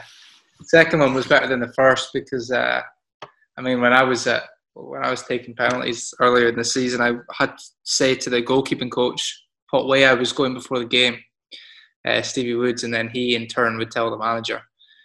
And uh, changed my mind that day for some reason. I don't know why uh, was supposed to go to the right, went to the left. So even though I got the rebound and scored straight after that, I thought oh, I'm going to get absolutely screamed at for that and then, uh, lucky, lucky enough, obviously, then they equalised. I scored again. I thought that might just help my case a wee bit. Uh, the second one was certainly more um, enjoyable, and you know, obviously the J Land doing the wee knee slide as well. So, like I said earlier, obviously all the players a bit of a trek for them. You know, go up and and stuff. We normally stay in the Kingsmills Hotel. Um, I love it. Obviously, I you know when I was younger, one of our houses was right across the road from that, just to kind of beside the Walker Park. So um, you know, it's nice for me, kind of nostalgic feeling to go back and, um, you know, I think the, the gaffer as well kind of wanted to play me. I think I mentioned in the week how much I kind of would really like to get a win at the weekend. So, um, you know, it was nice for him to kind of play me and then get a couple of goals. It was good. Brilliant. Uh, Charlie, briefly going back to that first season, um, you scored the third goal in a 3 0 win over County at Telford Street, and I think it basically ended their promotion push. So, County had maybe been a better team that season, but was there motivation among the players before that game to stop them going up ahead of Caley Thistle? Yeah, there would have been, and without a doubt, there would have been. Yeah, there was there was extra added incentive. I remember the game actually, and we, I mean, again, we, we, played well that day. To be honest, we we were in a bit of a false position. I mean, on our days, you probably know we were capable of wiping the floor with anyone, but again, I think it, there was a, a, an overhang. There was a bit of an overhang from the merger, without doubt, that first season, and, and also, you know, there was a lot going on behind the scenes politically, so that held us back a little bit. And again, I think Sergei, as much as the man's a you know what he's achieved in the game is incredible, and he's a top gen. I think his style of play we found it hard to take to. Um, so, but but no, that that Derby game was. I remember that we were. It was important that we thought last thing we can do is have them stepping ahead of us, and and it was great when we finally got promoted first. And I think for the first, well, certainly the first decade in existence, we were always ahead of County. You know, it's over the 25 years. There's been very few seasons you can see that They've been ahead of us in, in terms of football. Charlie, here's one you probably will remember. 18th of November 2000, County nil, Caley 3, Wang, Stubble and Teesdale. I think we told the Antlers off the Staggies in front of over 6,000 that day at Victoria Park. County ended the game with nine men. you had a wee word with Alec Bone just after you saw red. What did you say to him, and were you relieved to see Big Bobby wade in to shepherd him away? Uh, well, poor Boney lost the plot then, actually. You know, it's funny because uh, he really did. And he was a good player. We actually looked at signing him, actually, Steve, at one stage. I know Paterson looked. I think he played for Stirling Albion or something at the time we looked. But yeah, I think he, he, his wage demands were out with our, what the club could offer. So, but um, good player. But I remember we were, my biggest regret about that night is we absolutely took our foot off the pedal. We were playing, we were actually playing Toro Rondo with him. We were playing two touch round him and mm. we were actually and that was me. I think I was saying Olay when I was passing round him. I kept shouting Olay, and uh, they were getting angrier and angrier. And of course, Boney's got hot temper, as it got to myself. Alex got a pretty hot temper, lost the plot with his challenging someone. And I think I said something, and, and he then goes bananas. And he ended up getting three red cards. That because I actually met him months later in Foxes, and he was quite. He did a few drinks, I think, Boney, and he was quite. He was looking for a bit of an argument, etc. But he turned around and says, You cost me X amount in bonuses and X amount in appearance money. I says, Boney, it wasn't me that cost you, it was your, yourself that cost you that. But but no, it was I remember that day and you know, we played my only annoyance that night was we could have could have ended up seven or eight nil. You know, if, we kept we kept kept the foot in the front, kept the front foot, as I say. But uh, but no, another special. And I think we won through there won three times. I think we won through there three 0 and each time some of the football we played was was a joy to watch. Uh, Ryan Newitt came into the team around the time when we were dominating County as well. I think your your debut was a 2 1 away win, and Mackay and Doran scored. And then the following season, I think we won 3 1 there, and it's Mackay and Doran again. So was the rivalry as intense when you were uh, you know coming up as it was when your dad was? Do you think? I mean, even though most of the team were were very few Inverness boys actually in the team, they were all kind of like Irish, English, and this sort of stuff. Was there still that really intense sort of rivalry and sense of motivation for games? Yeah. For me personally, yeah. I mean, I still when I was coming to the youth, it was it was a big derby. I mean, um, especially when my, my dad be the coach as well. As soon as we like under 13s or something, it was like you know we didn't win. It was the end of the earth. So uh, I remember there being some like good games even at that age. Um, but yeah, when it when it got to first team, it was probably. I mean, listen, my dad's be there. I don't probably had lost a little bit of its its bite when I was there. Um, but then even still, it was amazing for me to, to play in these games. That game, you I remember in, in Dingwall when we won three one. I remember that being um, amazing, and and I, can't remember what goal it was, but I remember scoring it and seeing all my kind of mates in the, in the front row right there of the away stand, and um, yeah, it was really um, really kind of good feeling for me, and um, obviously at the time as well, and still do have plenty of mates who are still keen Inverness supporters. So it was nice to you know, to kind of celebrate it with them um, after the game was done. It was good. So, County, you've obviously they've been our main rivals, but for you know a long period of time, a good few seasons as we went through the leagues, Livingston, Charlie, were were our were our main rivals really for titles and you know for promotion pushes. You know, what can you tell us about that rivalry over the, over the few seasons that existed? Uh, you're right. It's a strange one, isn't it? Really, you think the distance between the two clubs, you know, 150 miles, but um, yeah, it was, and it was really intense. It was really. I mean, I think we were the best two teams by a fair bit too. You know, especially as I say that season we were in the the second division. Um, you know, we we played them, and they'd threw a lot of money at it. As you know, they had good backers at the time, and were paying you know big money for the league for part time football. They got uh, Wilson and Sousa off us, didn't they? So Sousa, yeah, that's right. Yeah, they did. They poached a few players off us, you know, and, and they did that off a few clubs because they had the money to, to spend. So, but no, it was great, and we had some epic games with them. I mean, the, the three-two game where Teesdale scored late on, the four-three game where they pipped us at the post, um, four 0 up, we came back and battered them and couldn't quite get the final two goals we needed. So. We played lots of epic games against them. It was really good. They were good guys, actually Livingston guys. I, I knew a lot of them. I actually did my B license at Largs, and I think they went down as a team, and they had eight players on it, and ended up, you know, going out for a beer with them. Thought, what a good bunch of guys they are, and it was a, a friend. It was a friendly rivalry, and we had a lot of respect for each other. And, and the thing about them was is that they had lots of players that should have been playing at higher level, similar to what Caley Thistle had, and and um, no, it was great. It was very healthy, and the good thing that our fans loved it. I mean, as I say, that day, the four-three game, I, I actually remember watching it on YouTube. Ryan, I don't even know if Ryan remembers. A few years back, we sat in the house and we watched it on the laptop on YouTube.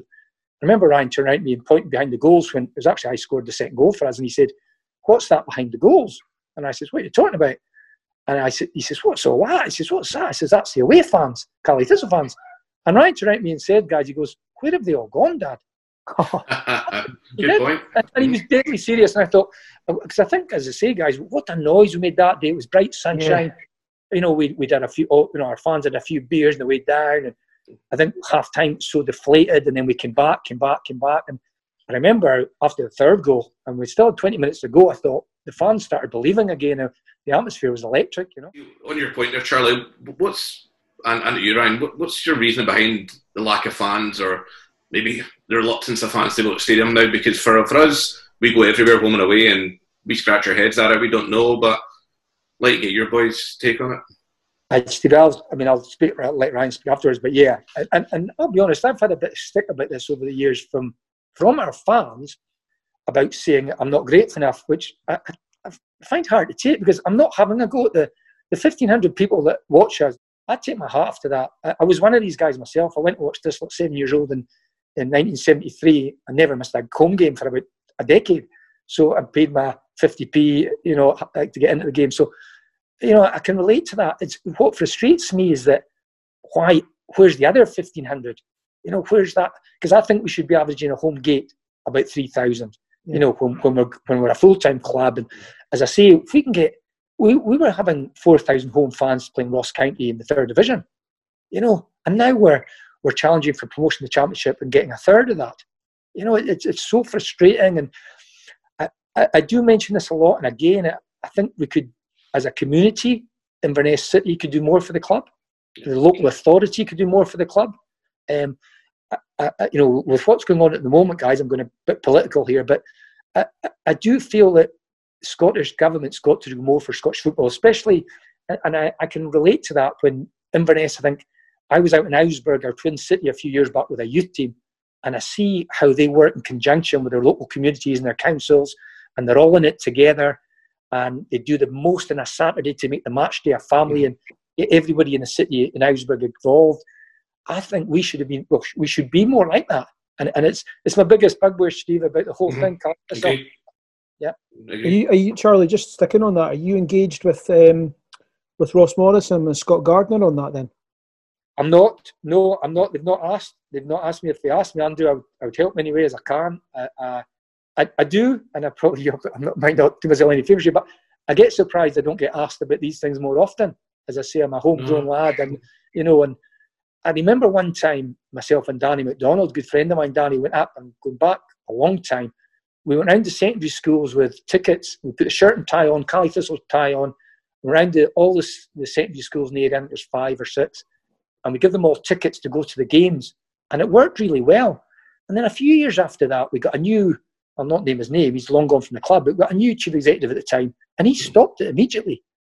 And I couldn't ever get my head around it. I thought, these are potential fans of the future.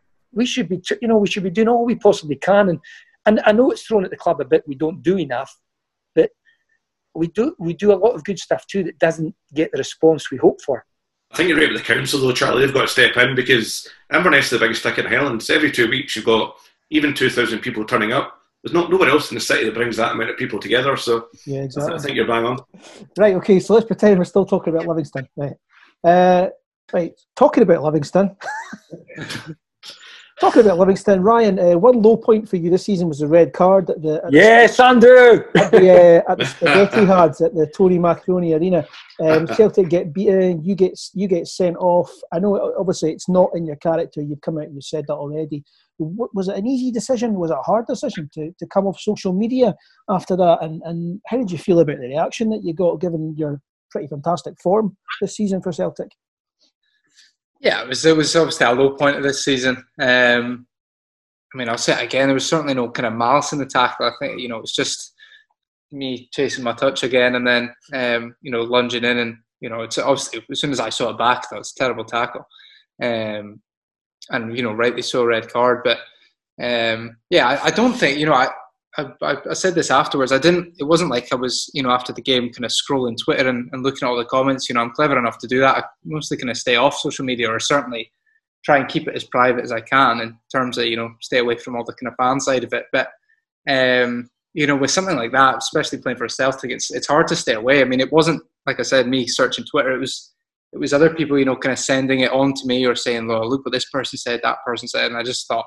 At that point, I thought, you know, there's there's no uh, there's no positive of having Twitter these days. You know what I mean? Especially for for football players. Um, I get it for everybody else, but you know it's just another platform to people to to you know to kind of hit you when you're down. So um, you know I've had no kind of interest in getting it back ever since. Um, I think that's you know it's another probably something that footballers these days have to put up to that maybe you know my dad didn't really have back in his day. I think you know when they when they had a, maybe a bad game, they, they might get one or two comments in the pub. But in terms of this, it's hard to kind of stay in the dark from it. Um, I take my hat off to people like uh, James Forrest who has gone through his whole career, you know what I mean, and not not been on social media at all. And I get why because um, you know once you do it, it, you know all it does is kind of complicate things. Um, but yeah, going back to the game, obviously it was frustrating and. Um, you know, more frustrating just because it kind of put a bit of a, a halt to my season when, like you said, I, I, felt really good and I was scoring goals and I just wanted to continue that momentum. And um, yeah, like I said, I had to kind of stop and, and start again, which was annoying. We'll go from that low point to a high point. You've scored in a two-one win at Parkhead against Lazio uh, of all teams, and then you've won. You've won in the Stadio Olimpico as well. Presumably, you know you've paid for the. You're getting a good wage at Celtic. You paid for your dad to go over to Rome to watch the game. Yeah. I'm, I'm loving you, Andrew. This is a given, surely. Absolutely. Aye. I had to buy the ticket for the home game. That's a shocker, Ryan. Come on. Uh, nah, yeah, I don't know why you didn't travel over that. Would have been good. Can or maybe, the, maybe the thought of, of going toe to toe with some Lazio fans but you oh, Charlie Beatles ultra to bother. Can I jump in here? Can I jump in here, gents? I was huh? just reading yesterday. I was saying to the wife yesterday. We're having our coffee, and I was reading that the the, the left back, like young lad, I can't remember his name now. Is it Brandon? Somebody from Man United got a new contract. Brandon Williams, yeah, the new Merc. Brandon Williams. Yeah. Did you mm-hmm. see what he bought his father? A Mercedes. Mercedes 4x4. I'll leave it at that, Steve. uh, right, last, last question about uh, Celtic. Um, you played with Johnny Hayes, you played with him at Celtic, you played with him at Aberdeen. Um, when's he coming back north? There's no point asking that to Johnny because you won't understand the answer he gives you anyway. yeah. He just mumbles something towards you and you think, right, okay, that was something. Talk to Johnny about trainers. He's a, he's a, he's a sneakerhead. He's, he's into trainers, so you get yeah, more sense of him just talk about that. Yeah. Who do you who do you room with at, at, Celtic? Do they still do that? Put two of you in a room when you're on away trips and stuff? Or? No, it's that. It's that. Um, big time now, Andrew. Big time. Yeah, we get a room to ourselves when we do kind of pre-season stuff. Um, when we go away for long trips, we get we share a room. I was with Lewis Morgan. Obviously, he's moved on now, so um, I would expect I'll be in with Big Chris Ajer. I'm quite pally with him. Um, it's quite loose. We get to kind of choose our own roommates, so um, I'm sure I'll be in with him. But uh, yeah, I remember actually being in a room with Johnny once for Aberdeen one of the first times. Um, and yeah, I couldn't understand a word that guy was saying. And then him, him and Adam Rooney, oh my god, oh. a different language. Oh, who's ringing? Not me. That's me. Sorry. That's Johnny Hayes. watching it live.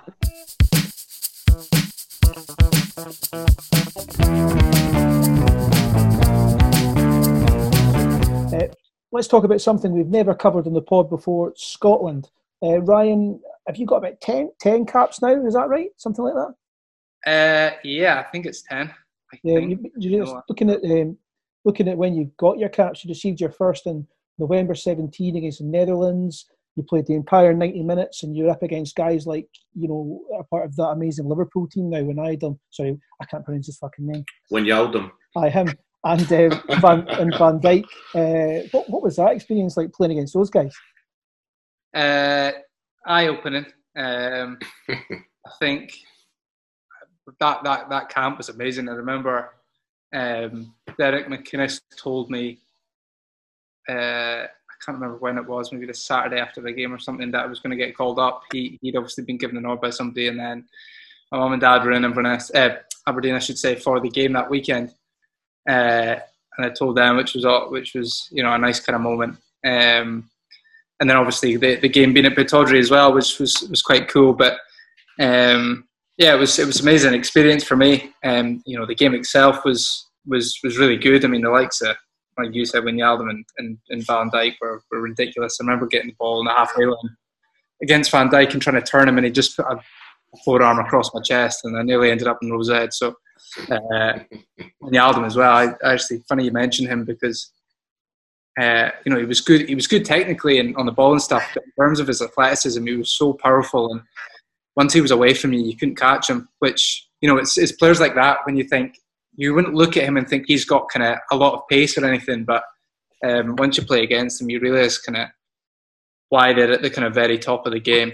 Um, but yeah, it was eye opening. This it's the kind of players you want to play against, you know, week in week out, and kind of test yourself and try and get to that level. Yeah. Hi, Charlie. I think Graham Shinnie was in that squad as well. So two things here. First, as a coach as well as a, as a parent, is that something you're quite proud of? You know, having probably coached him at youth level and also is that something you would say to young players coming through at Inverness? Look at what you can achieve, you know, if you stick in. Sort of. Yeah, well, that's what I say the most. I mean, it's quite unfortunate actually touching on that sort of thing. I mean, that night I told he was, you know, one of the most special nights of my life. It's uh, I never thought I would see it when I see Ryan come through the Caley Thistle youth system. And fair play to Dunc Shearer in his paper column when he said that. He said Caley Thistle should get a lot of credit for this, and right, and we should. Um, but yeah, to, to, you know, having Graham and, and Ryan in the squad that night and um, it, it's testament. And, and, and, the thing about Ryan is it, it's a bit awkward in being my son at times because if somebody had achieved, come through Caley Thistle's youth system and achieved so far what Ryan's, and I, I know there's more to come, I would probably use him as a figurehead even more because he's, mm. you know, he's, he's a good example to all our kids and, you know, that you can achieve it. Don't, you know, as I say, reach for the stars. And we've got some, we really have, what we need to change is our philosophy a wee bit in that angle. And you've heard me say this before about match day quotas, and but we need to change our own club philosophy a wee bit and maybe put a bit more emphasis on it. You know, is that don't write boys or young players off um, so early. Give them a chance, give them an outing, build up their self confidence, build up their self esteem. You know, don't just drop them in for half an hour and if they don't get a goal, they're not good enough. Give them a, a bring them in, let them train with the first team over six months and, and, and really try to develop them. Mm-hmm. And, and because there's a lot of credit to be done. And, and Ryan's an example, and Liam too. I mean, the papers two weeks ago when I saw that the top three guys in the SPL assist wise are Ryan Christie, James Forrest, and Liam Polwarth. How what a big pat on the back for Caley Thistle that is. Uh, Ryan, question, uh, probably a harder game for you. The 4 0 game against Belgium, played that game. So their midfield had Tielemans, Mertens, Lukaku, De Bruyne playing. In your career so far, probably at the the most difficult and hardest match you've played in? Uh, yeah, yeah, I would say so. Um, and to be fair, for the first 90 seconds of that game, I thought we were doing all right as well. And then, uh, uh, yeah, that was you know another amazing experience. And um, playing against likes of De Bruyne again. He was similar to what I said about Wijnaldum in terms of you know he, he can talk for hours about you know his game awareness and the assists and his passing ability and stuff, but it just his kind of raw power and kind of pace to get away from you. For the first goal, their their counter attack, um, you know the pace of him. He was you know once he was away, it was gone. There was no kind of catching him, and um, you know same with the other guys that were in midfield. So um, yeah, like I said before, it was good. It was a good learning curve. I mean, um, you know, I, I somehow managed to get the man of the match that night, and I was they probably I could look at it and think I don't think it counts if you get leathered four 0 and you know don't have a shot on target. But um, yeah, like these are the kind of games, especially when you play for for Scotland. You you want to play against the best, and um, yeah, I never thought. You know, it's it's nice to say I've just kind of shared the field with the likes of of Kevin De Bruyne and stuff, but it makes you want to kind of push more and, and try and do it again and again and again. Yeah. Well, the first goal for Scotland, um, November last year, 2 1 win against Cyprus. What a goal that was. Um, in off the right touch line, shift it onto the left foot, sweep it into the top corner. Must have been some feeling to get that first that first Scotland goal, was it? Yeah, yeah, um, definitely. I, I, I wasn't really think try not to think about it too much because it was. It's a brilliant know, goal, it is. It's just you know, a great, great strike. Just coming in. Yeah, it was, it was, good. It was really good. I think we actually played really, really well that day, um, and especially, I mean, obviously when I'd had a few kind of caps, and then um, you know the new manager Steve Steve Clarke's come in, and um, I think I missed through injury. I missed his first um, camp, and you know, kind of worried me a little bit because, especially at international level, because the managers get such a short time um, with their players. I thought he's just going to kind of keep that that first you know squad he had and work for them because that's the most time he's had. So, you know, I was a wee bit nervous that you know maybe I, I wouldn't get that chance um, for Scotland again for a while. But to be fair, as soon as I was you know involved in one of his camps, I absolutely loved it. The way he kind of wants us to play, and you see why he's been so successful in his managerial career. I mean, his ideas, his understanding the game's brilliant. I think we're just kind of starting to see that now. I mean, you know, him as he himself speaks about how short a time he gets. Um, you know, with the players. I mean, we, we meet up normally on a on a Monday um, after a kind of weekend of games, with a game being on the Friday. But you know, normally in football these days, I mean, we get two days recovery. So the Monday we're just kind of in the pool, we're not really out there. Then a Tuesday, maybe half the squad's still feeling a bit tight. So by the time it gets to Wednesday, you're you're two days before a game, and then you can't really do anything on the training part. You can't have too long a session again. So you know, it's so limited the time he gets he gets with us to try and implement his ideas um, but slowly and surely, I think we're getting in. Even the boys I'm playing with, the likes of kind of John McGinn and people like this who are, you know, doing so well in the Premiership. It's it's amazing to be kind of part of that squad. And all, all the boys that I've kind of played with through the youth, uh, not played with, played against, I should say. Um, you know, kind of John McGinn at St Mirren and um, loads of different people across the game. So it's it's quite cool to then you know be, be sharing the pitch with them at international level. Charlie, I don't think you were even watching that game. You were doing something else at the time, were you? I was. I was getting even more grey hair. You're right. I, was, I had a big day arranged. Two guys. I, I wasn't actually going to the Caley Thistle game. I shouldn't probably say that, but I was actually going for a meal, and we were going to take the game. And I knew Ryan was starting the game, and uh, so I was quite looking forward to it. And then, of course, the CEO phoned me. I think it was half past seven in the Friday evening. Uh, John and Kel were both very ill, and asked me, and I said, "Yeah." Um, I was a, the only thing that annoyed me is that I would love to be out in the training ground that day with the squad just to try and instigate one or two things. But I said, of course, I'll help Barry and I, so I did. And I'm glad we, we, you know, we played well first half, didn't play well second half. You know, one in penalties, Big Ridgers was, as usual, terrific. Um, and then I but came in at half time. It was Jack the Kitman. He says, "Oh, Ryan scored a worldie for Scotland," and he showed me showed me on his phone. So uh, Uh, it, was it was a good day. Caley Thistle winning and trying get his first goal for the national team, and it, it was interesting listening to Ryan there actually because I do say to him when he likes to go back to the Belgium game and that when you're playing these games, Ryan, that it's important that you do learn. You know, and I've said that he'll tell you that all his career since he was like ten years old. Is that look at these boys and how does De Bruyne carry himself? Little pockets of space. How does he play? When he gets away from a man, he drives into space. So it's it's, I always think it's a great learning curve from playing in these matches. There's one thing I was going to ask actually, just while you were talking there, Charlie. You've obviously been in the dugout again after a long time. Did you, did you get anything in a wee in the back of your head thinking, you know, if if Clarke, if Clarke give me a shout?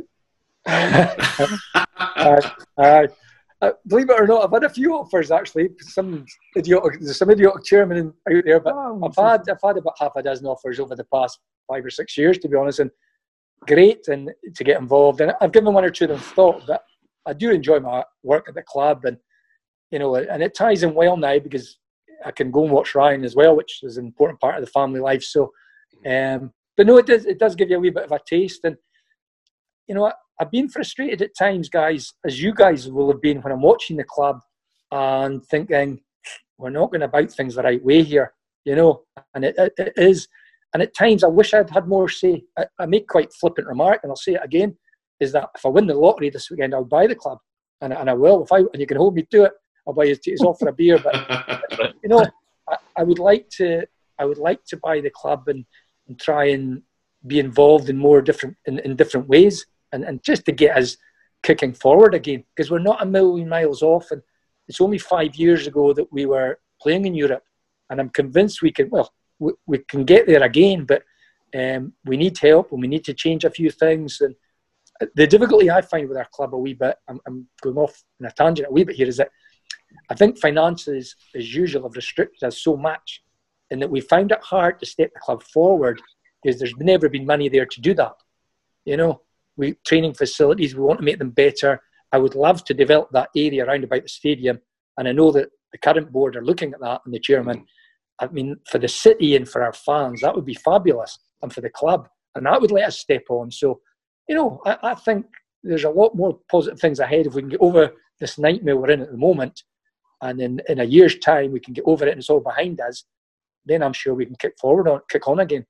I know the chairman listens to the pod anyway, Charlie. So, Ross, get your fingers working and start making more money for us. Otherwise, Charlie, let's hope you win the lottery. But I've heard that your wife's wanting to buy a dentistry practice, so You're right. Aye. Have you seen her teeth? you better hope she doesn't listen to Aye. Uh, cut that. right, quick fire. Okay, so just answer. The first thing comes into your head, right? I'm going to ask you alter, alternate questions. First thing that comes into your head. Right, start off with you, Ryan. Uh, Edward or Eddie Ofere? uh, I've got to say Edward. He's one of the best players I've, I think I've played with. Um, But I will not forget Ofere's goal against Celtic in the semi-final. Uh, Charlie, Grassa or Noble? No, noble any day of the week. A lot Eh. safer with Mikey than you are with Brain Box. Uh, Ryan, who's dirtier, Vigurs or Draper? Dra- yeah, Draper. Draper. Um, Charlie, who is the best player you've ever played with? I'm going to say two. I know it's locally and Caley Thistle hat on Dennis Wyness, bar none. Oh, In my life, Paul in my life, Paul McStay. They're my two Good shout. favourite, brilliant players. What about you, Ryan? Best player you played with must be somebody at Celtic just now, is it? Uh, yeah, obviously I've played with Andy Robertson at Scotland, who's you know he's he's unbelievable. But um, Tom Rogic for me, sometimes he does things in training that are just ridiculous. Um, they're such a big guy, and he's got massive feet as well. His his technique is ridiculous sometimes. So I'll say him. Hardest player I've played against. Uh, De Bruyne and all that were good. I remember playing against Rabiot at um, PSG. I don't know if he's still at PSG now or if he's moved on. Uh, Juventus. Juventus, is he? Oh, that's, not bad.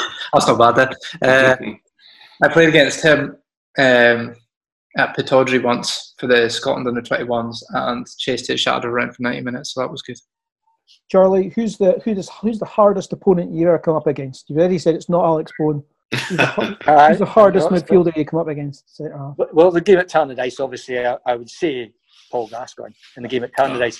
La- Gascoigne and Laudrup in the Rangers team that day, and uh, Gascoigne was a different class and a gentleman. He was a top-notch guy before and after the game, so he's the best player I've ever played against. To be honest, you know. Um, Ryan, who's a who's a player you'd most like to come up against? Someone you haven't played against yet, but you know, go. I'd like to go toe to toe with him.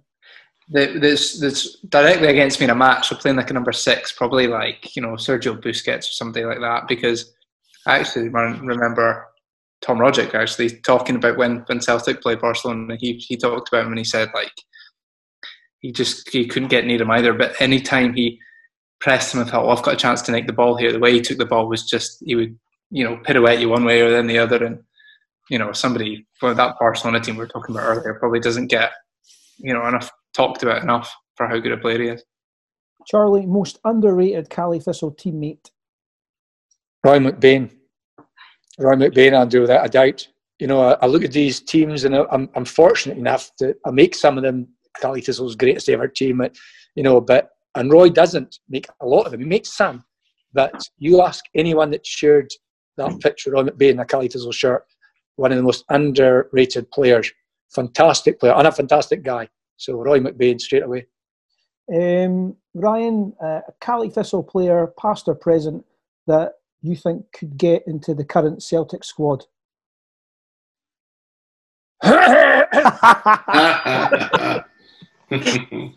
um, good question. I would probably say Graham Shinnie. I think when he played mm. left back for Inverness, he was he was at that time when we were when he was playing for Inverness, he could have got left back for the Celtic team. I think he was immense. And then it was obviously it's a bit different when he moved to Aberdeen. He played centre mid.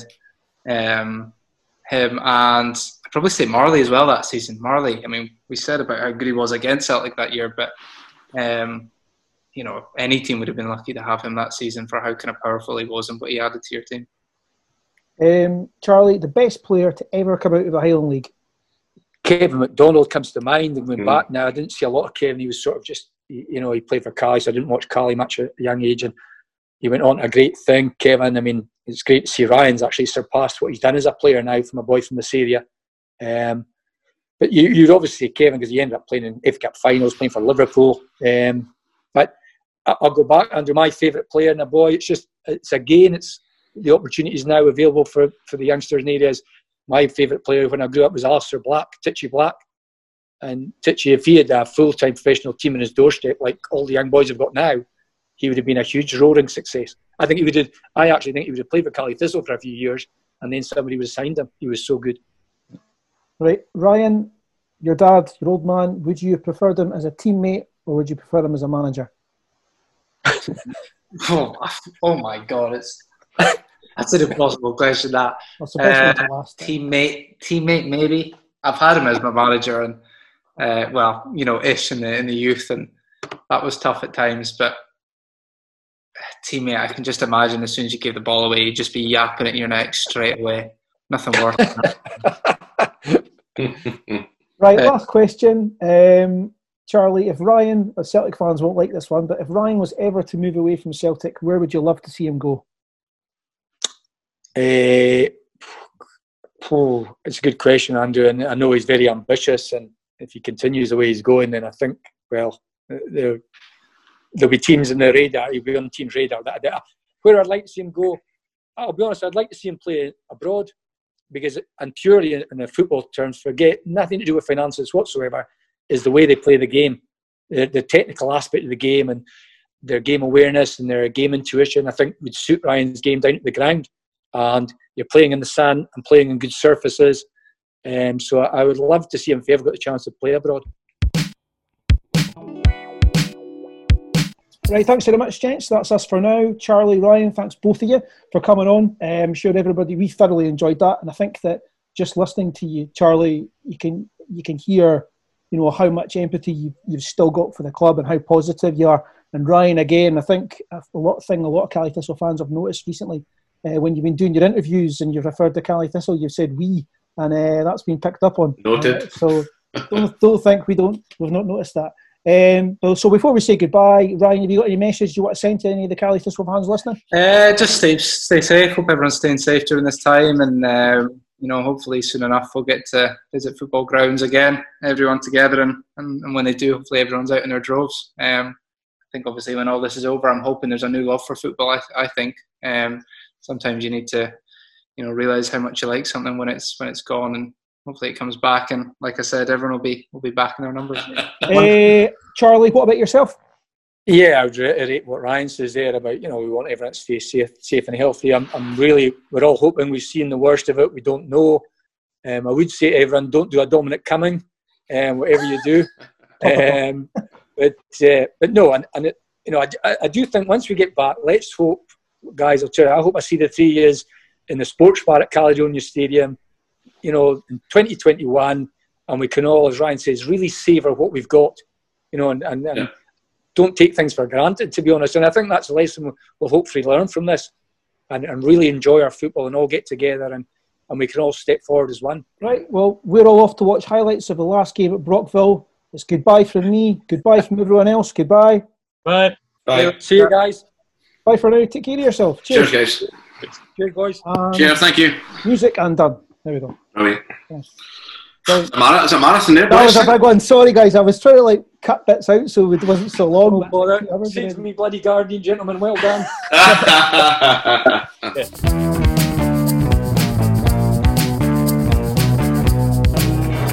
Yip, yip.